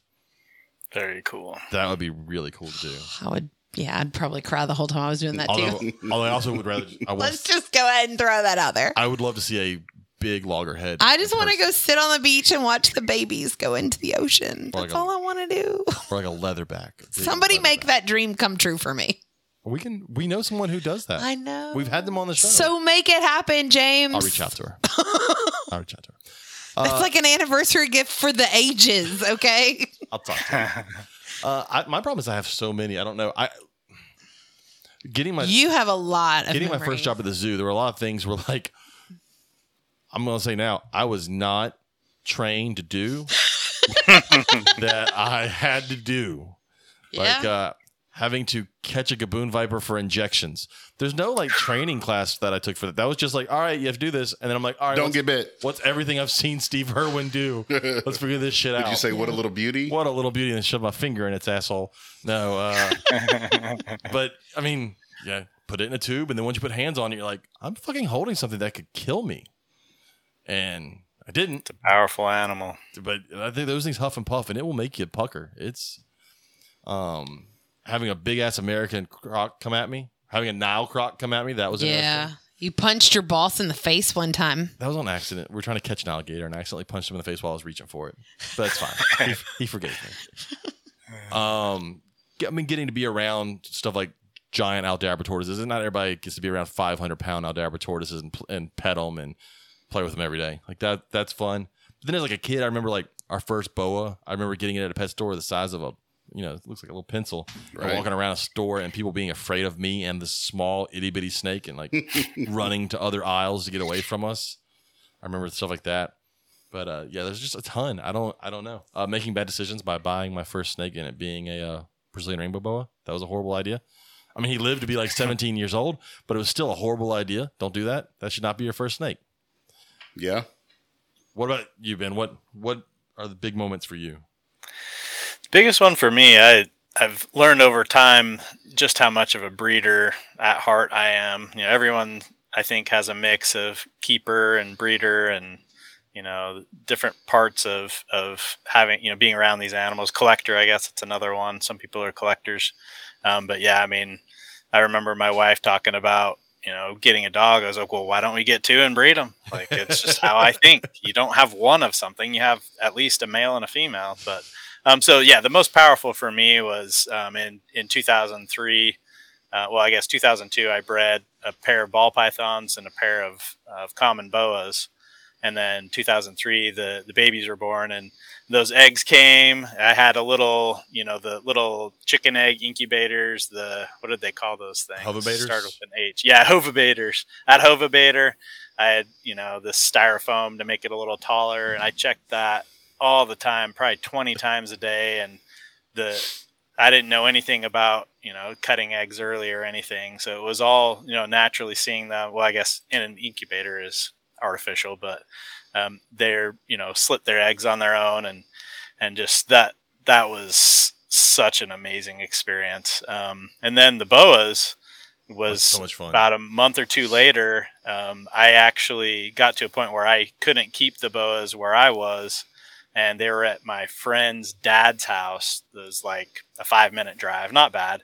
But I knew they were close, and so for about two and a half weeks, every morning and every night, I would drive over there and walk in. I'd go down in the basement, go in, open it up, look at it. Nope, they're not here. They're not here. And then I remember one day I walked in, I opened the door. This is like, oh no, he froze again. Sad day. He'll be back, and then he'll be able to tell us what it was like. Mm-hmm. Looks like I lost you. Oh, oh, we're back. So you back. Open the door. Okay. You open the door. So I open the door. There's the smell. I was like, oh. I've never smelled that before. Maybe this is it. I start to walk closer, and um, she had a hide box in there that was just cardboard, and it was soaked. Yeah. I was like, okay, this is it. And so the, the ball pythons, I ended up getting eight babies and no slugs. They're all perfectly healthy. The boas, I got nineteen um, live, no stillbirths, no slugs. Um, like, I mean, as far as like your first time breeding, I was pretty dang lucky, and and uh, I got a a uh, table at a at a show in Salt Lake City and sold babies there, and just I knew then that I had to keep doing that, and I've been hatching out babies every year since. I have haven't done any other boas. That's the only boa litter I've ever had, but I've done a lot of, of pythons since then, and, and a few colubrids. My uh, yeah, my first was two thousand seven. I had my first rainbow boa litter. I remember that, and it was amazing. But I'm I'm still like giddy every time I get egg. Or every egg, time I get babies, I don't oh, yeah. get eggs. But I, I do boas. But I mean, I, I scream like a little kid every time I see them. Yeah. And I like it always gets me the people that that uh, don't do boas because like it's gross. I'm like fuck that. I love the giant pile of goo. That comes I'll play from, in that goo. Oh, it's amazing. that's what you, that's what you need. You know what? I need that on a shirt. A pile of baby boas is I'll play in that goo. Okay. Let me see what I can make happen for you, baby. Oh, I'm I'm happy every time I see people that, you know, post those videos of babies coming, you know, the gooey boa babies oh, yeah. coming out. Like, oh, that's awesome. I just saw and somebody today in a group post their their yeah. first uh, first litter of boas, and they were like, nobody told me it was going to be like this. I'm glad I took all the substrate out a couple days ago. Oh, yeah. I loved on Easter seeing all of our friends post pictures of like eggs they were finding in enclosures. Like they were like, this was the Easter egg hunt we went on today. And it was like, these lizards laid eggs and these snakes laid eggs. And I thought that was oh, really yeah. cool. It's a fun part of the year. So, yeah, but there were, there were a lot of great answers. I, I apologize for anybody I, I skipped over. I, uh, I didn't mean to, but there were a ton of great ones. And it, it, it gets hard, especially when, when you've done stuff with reptiles for so long. It's, there's so many memories. Like I said, uh, almost dying from a Nile crocodile sticks into my mind uh, a lot. Um, first time I had to jump on an alligator.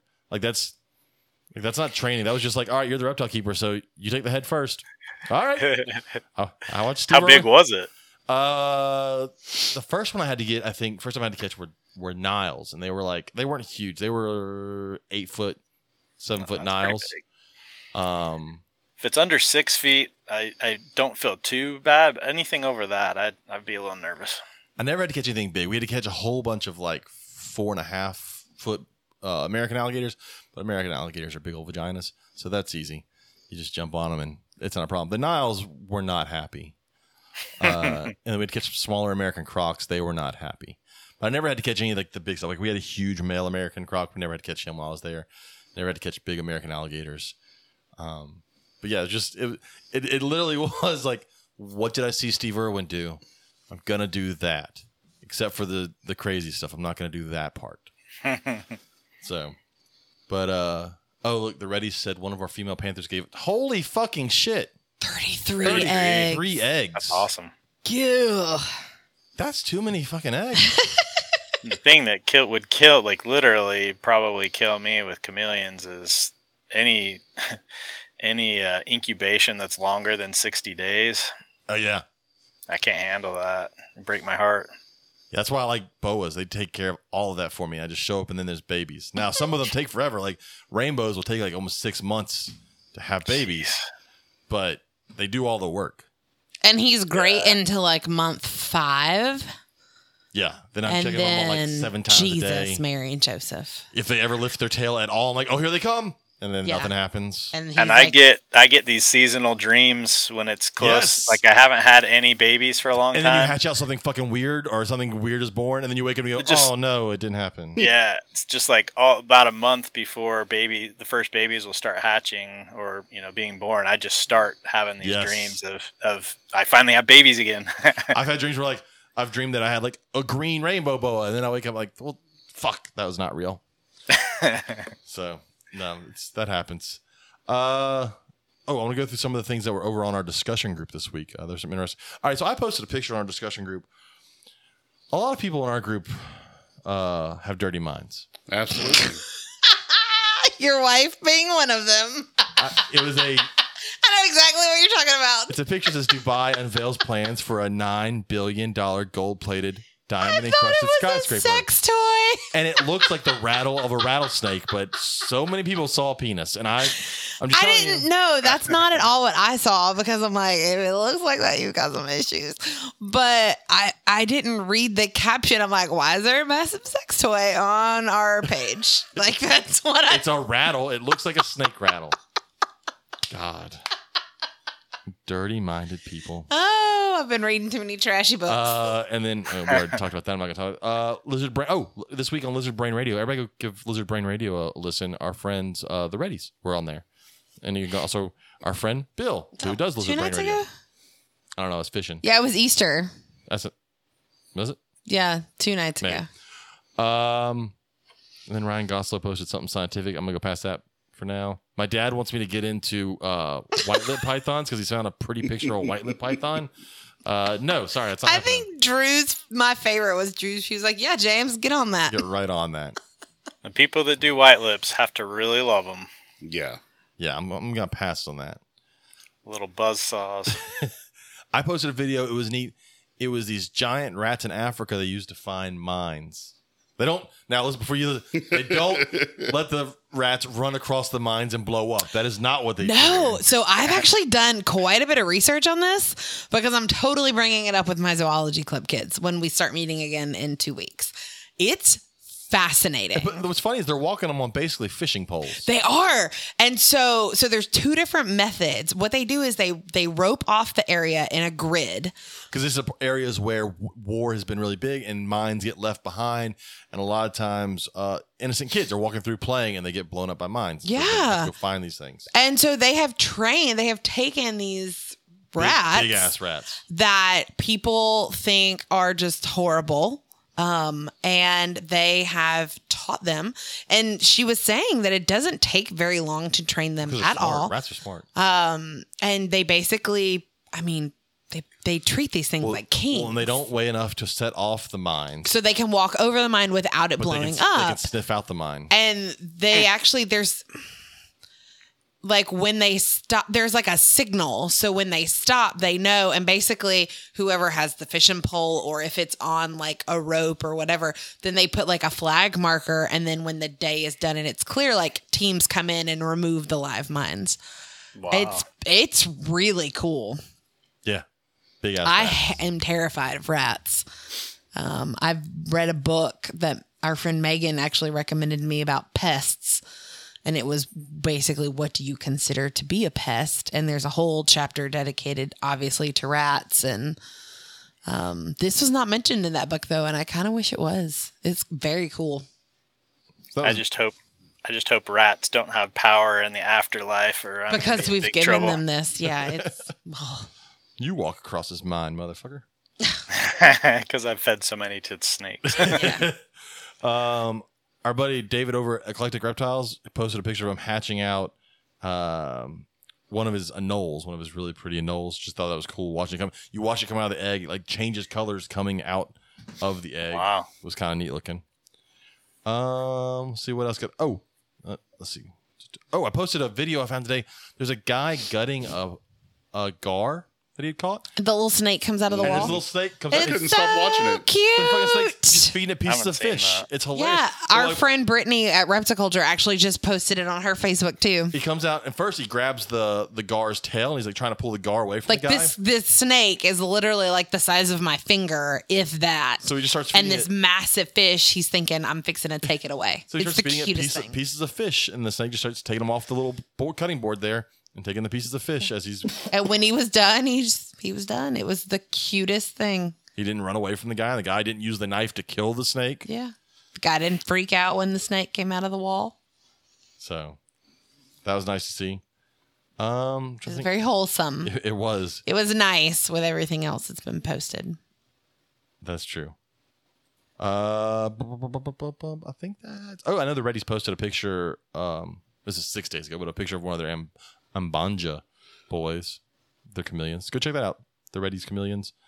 Uh, I think that's it. That's all I got on there. I'm going to have some cool stuff to post in a couple weeks. With your chameleon? Well, well, yes, with Jim. But I'm also... So we had to pause all of our zoology club meetings at school because of state testing and because there's tutoring on the days that we were meeting. And I didn't want the kids to have to choose between zoology and tutoring. And so... Anyways, we pick it back up, but we are going to be doing painting with the animals. It's something that I used to do at the zoo. Yeah.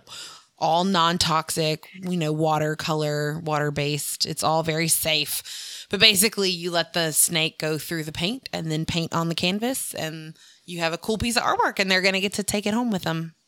Nice. So I'm really, they don't know about it yet, so I'm pretty pumped about that's going to be a great day. I'm going to need your help with that, too. Get right on that. Yeah. I was trying to find, I can't remember what Sean's, um, I can't remember what Sean's YouTube channel is. The Herp podcast? Is that what you're talking about? Sean who? Sean, Sean Gray? Gray? Herpcast. Yeah, it's Herpcast. But that's his thing, but it, it airs on his YouTube, right? I think it's the same thing. I suck at this. The grants are on it tomorrow. I know. That's why I was trying to be good and tell everybody about it, but I can't remember how they can find it. And I'm dropping the ball. They here. could just look up Herpcast on Facebook. It's, uh, yeah, it's Herpcast. We just said that. I, shut the fuck up. uh, I was trying to say, but there's his YouTube channel is not Herpcast. His YouTube channel is Herp something, whatever, and I thought it was going to be on there. I'll tell you. I got it right here. This is riveting radio. Uh, but. Check that out tomorrow because our buddies uh, Callie and John Grant are going to be on Sean Gray's show, which is on Wednesdays. Uh, it's the Herpcast. He brings on different vendors and stuff and talks about different vendors that he has at the shows. So go check that out. That's a great one. Also, go check out uh, Rare Genetics Incorporated on YouTube and and watch Doctor Ben Morrill talk about genetics. Is it kid friendly? Oh, yeah. Yeah, his is. Yeah. I mean, we're not Ours kid is friendly. Not. Ours is. Definitely not. We had to have a conversation with our twelve-year-old about not sharing our podcast with her friends. Yes, she should. She like Don't just sent it in podcast. This group chat, and I'm like, Joe, this is not gonna be okay, baby. I have to explain to your parents what's going on. I'm like, I didn't tell your kid to watch that shit. Uh, Oh, also, it's labeled explicit. People. It is. uh, I'm going to say this at the beginning. Anybody that wants to uh, get VivTech bulbs, I always keep forgetting. Check out VivTech and use code Gumbo twenty-two on checkout and get your VivTech bulbs and your U V meters and all your smarts and things, all the VivTech stuff. Go help them out because helping them out helps us out. So please go do that. That'd be awesome.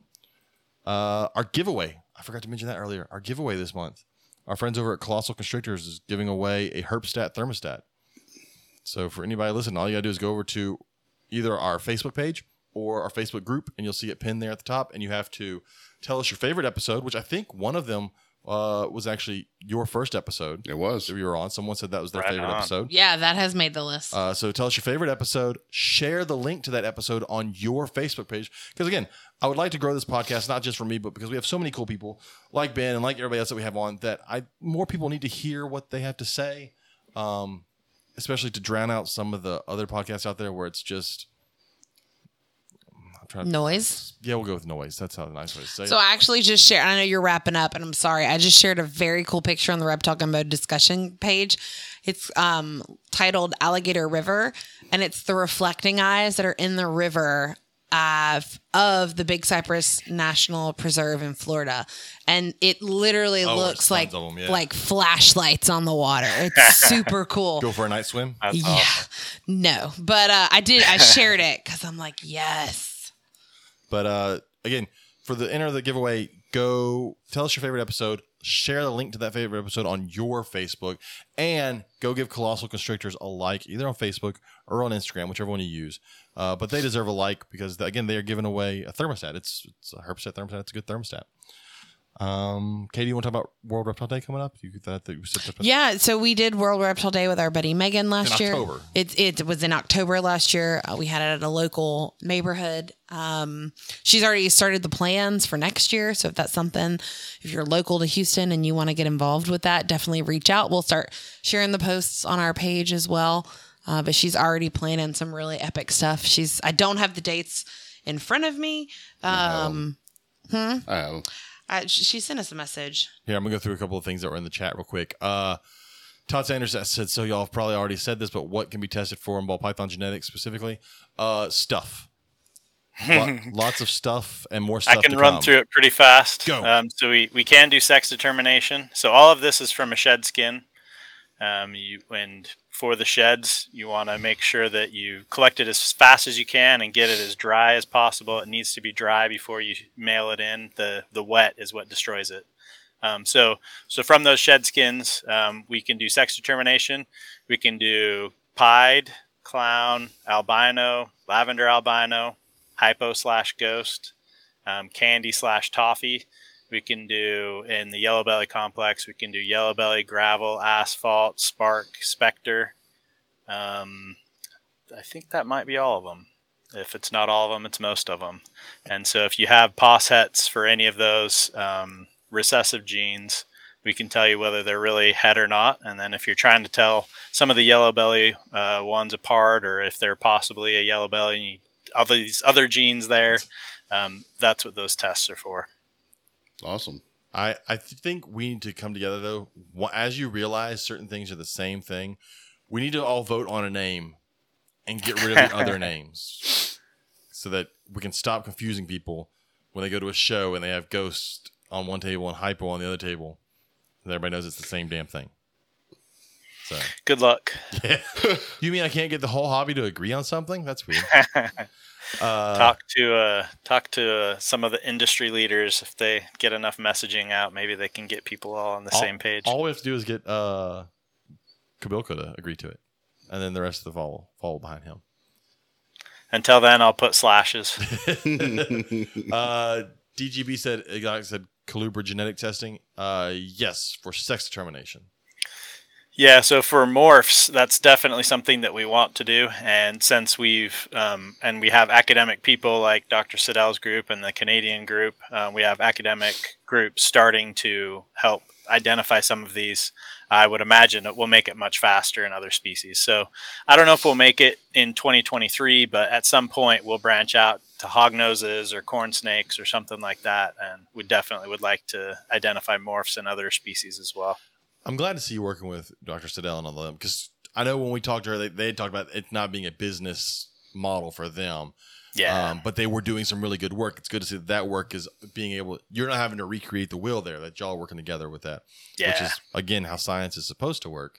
You're supposed to work yep. together for stuff.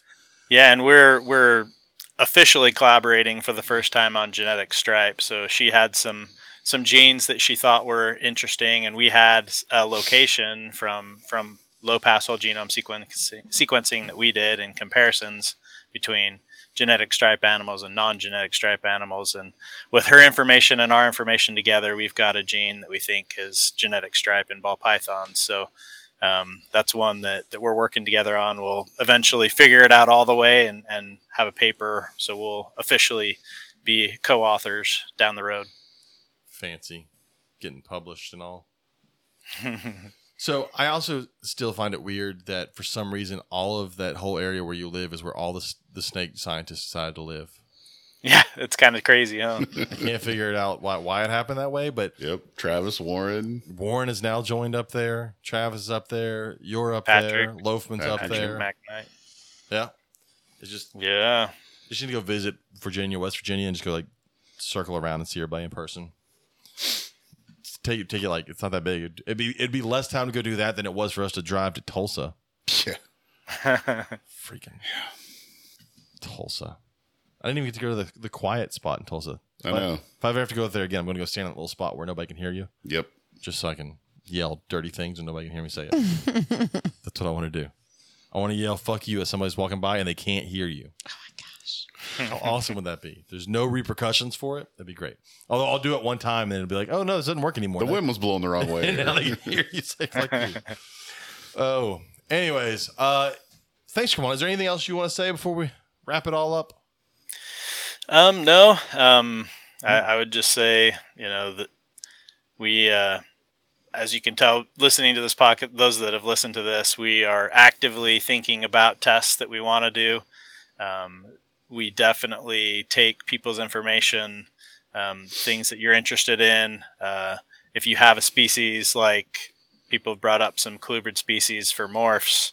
Um, if you have some, go ahead and on our website, we have a help us, you know, there's a help us button.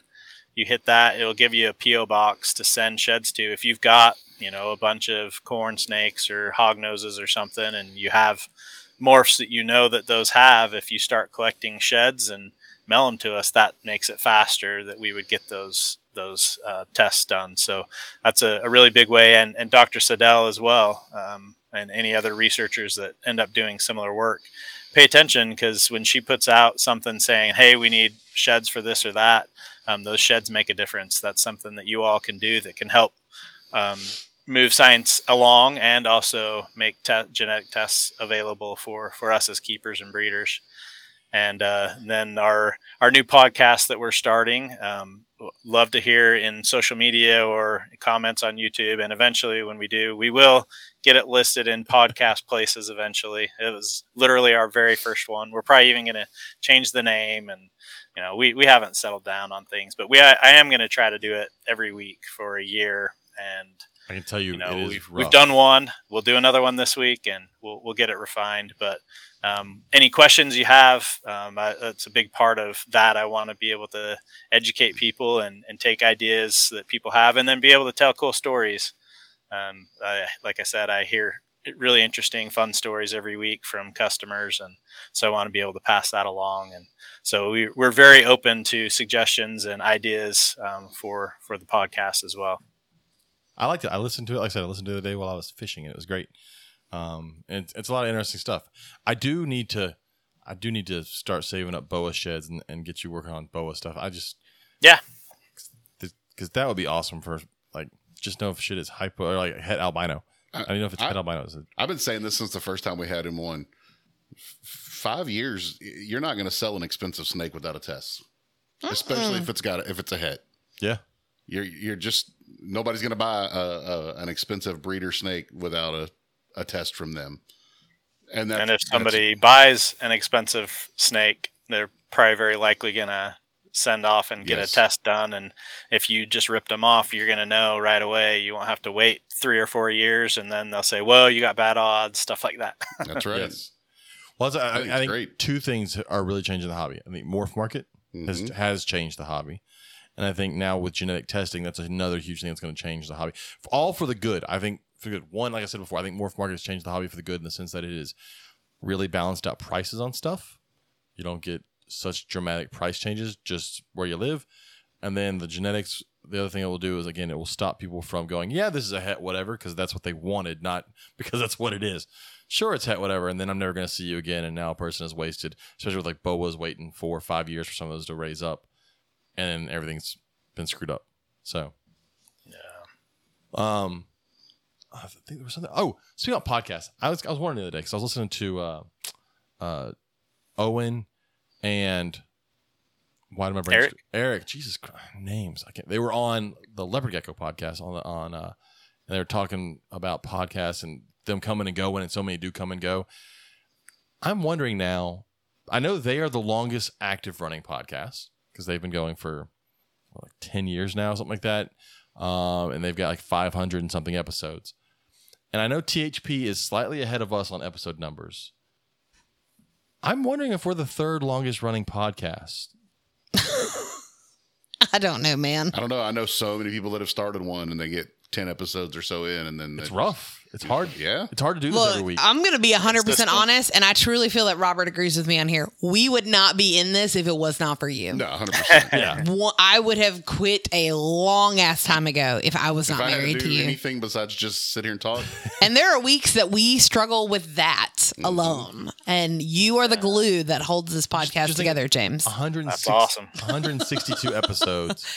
I don't know how many other pod like I know like so Bill said he had a podcast and he does, but he does his podcast like once every uh, like here so- and there solar eclipse or whatever.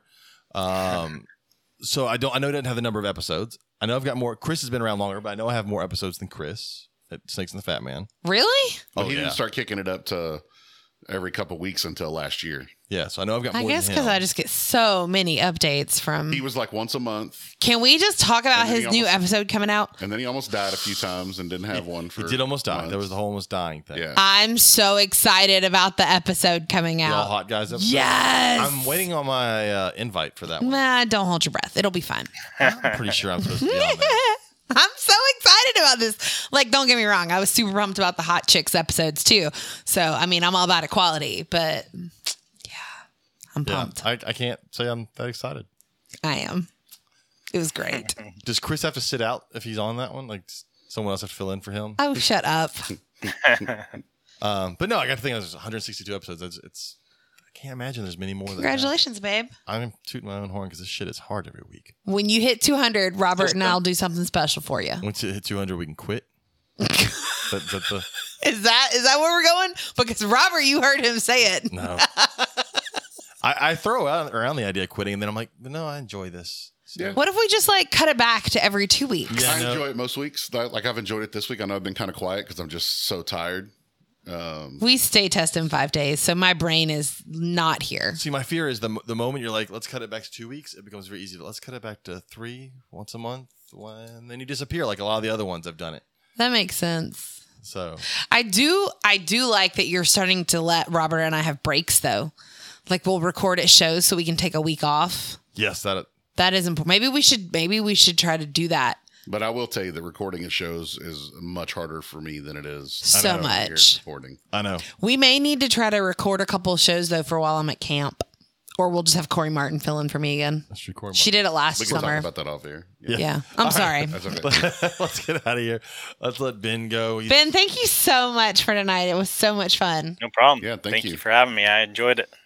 And uh, thanks, everybody, for watching. Again, Uh, don't forget our monthly giveaway. Go try and win you a Herpstat thermostat. Again, VivTech code Gumbo twenty-two. Save yourself with some light bulbs. Uh, we're getting some light bulbs for our new chameleon. Um, that's it. Uh, Ben, if you'll hang around. Good night, everybody else. See y'all next week uh, when we have, hopefully, it should be Ryan McVeigh. So see y'all next week.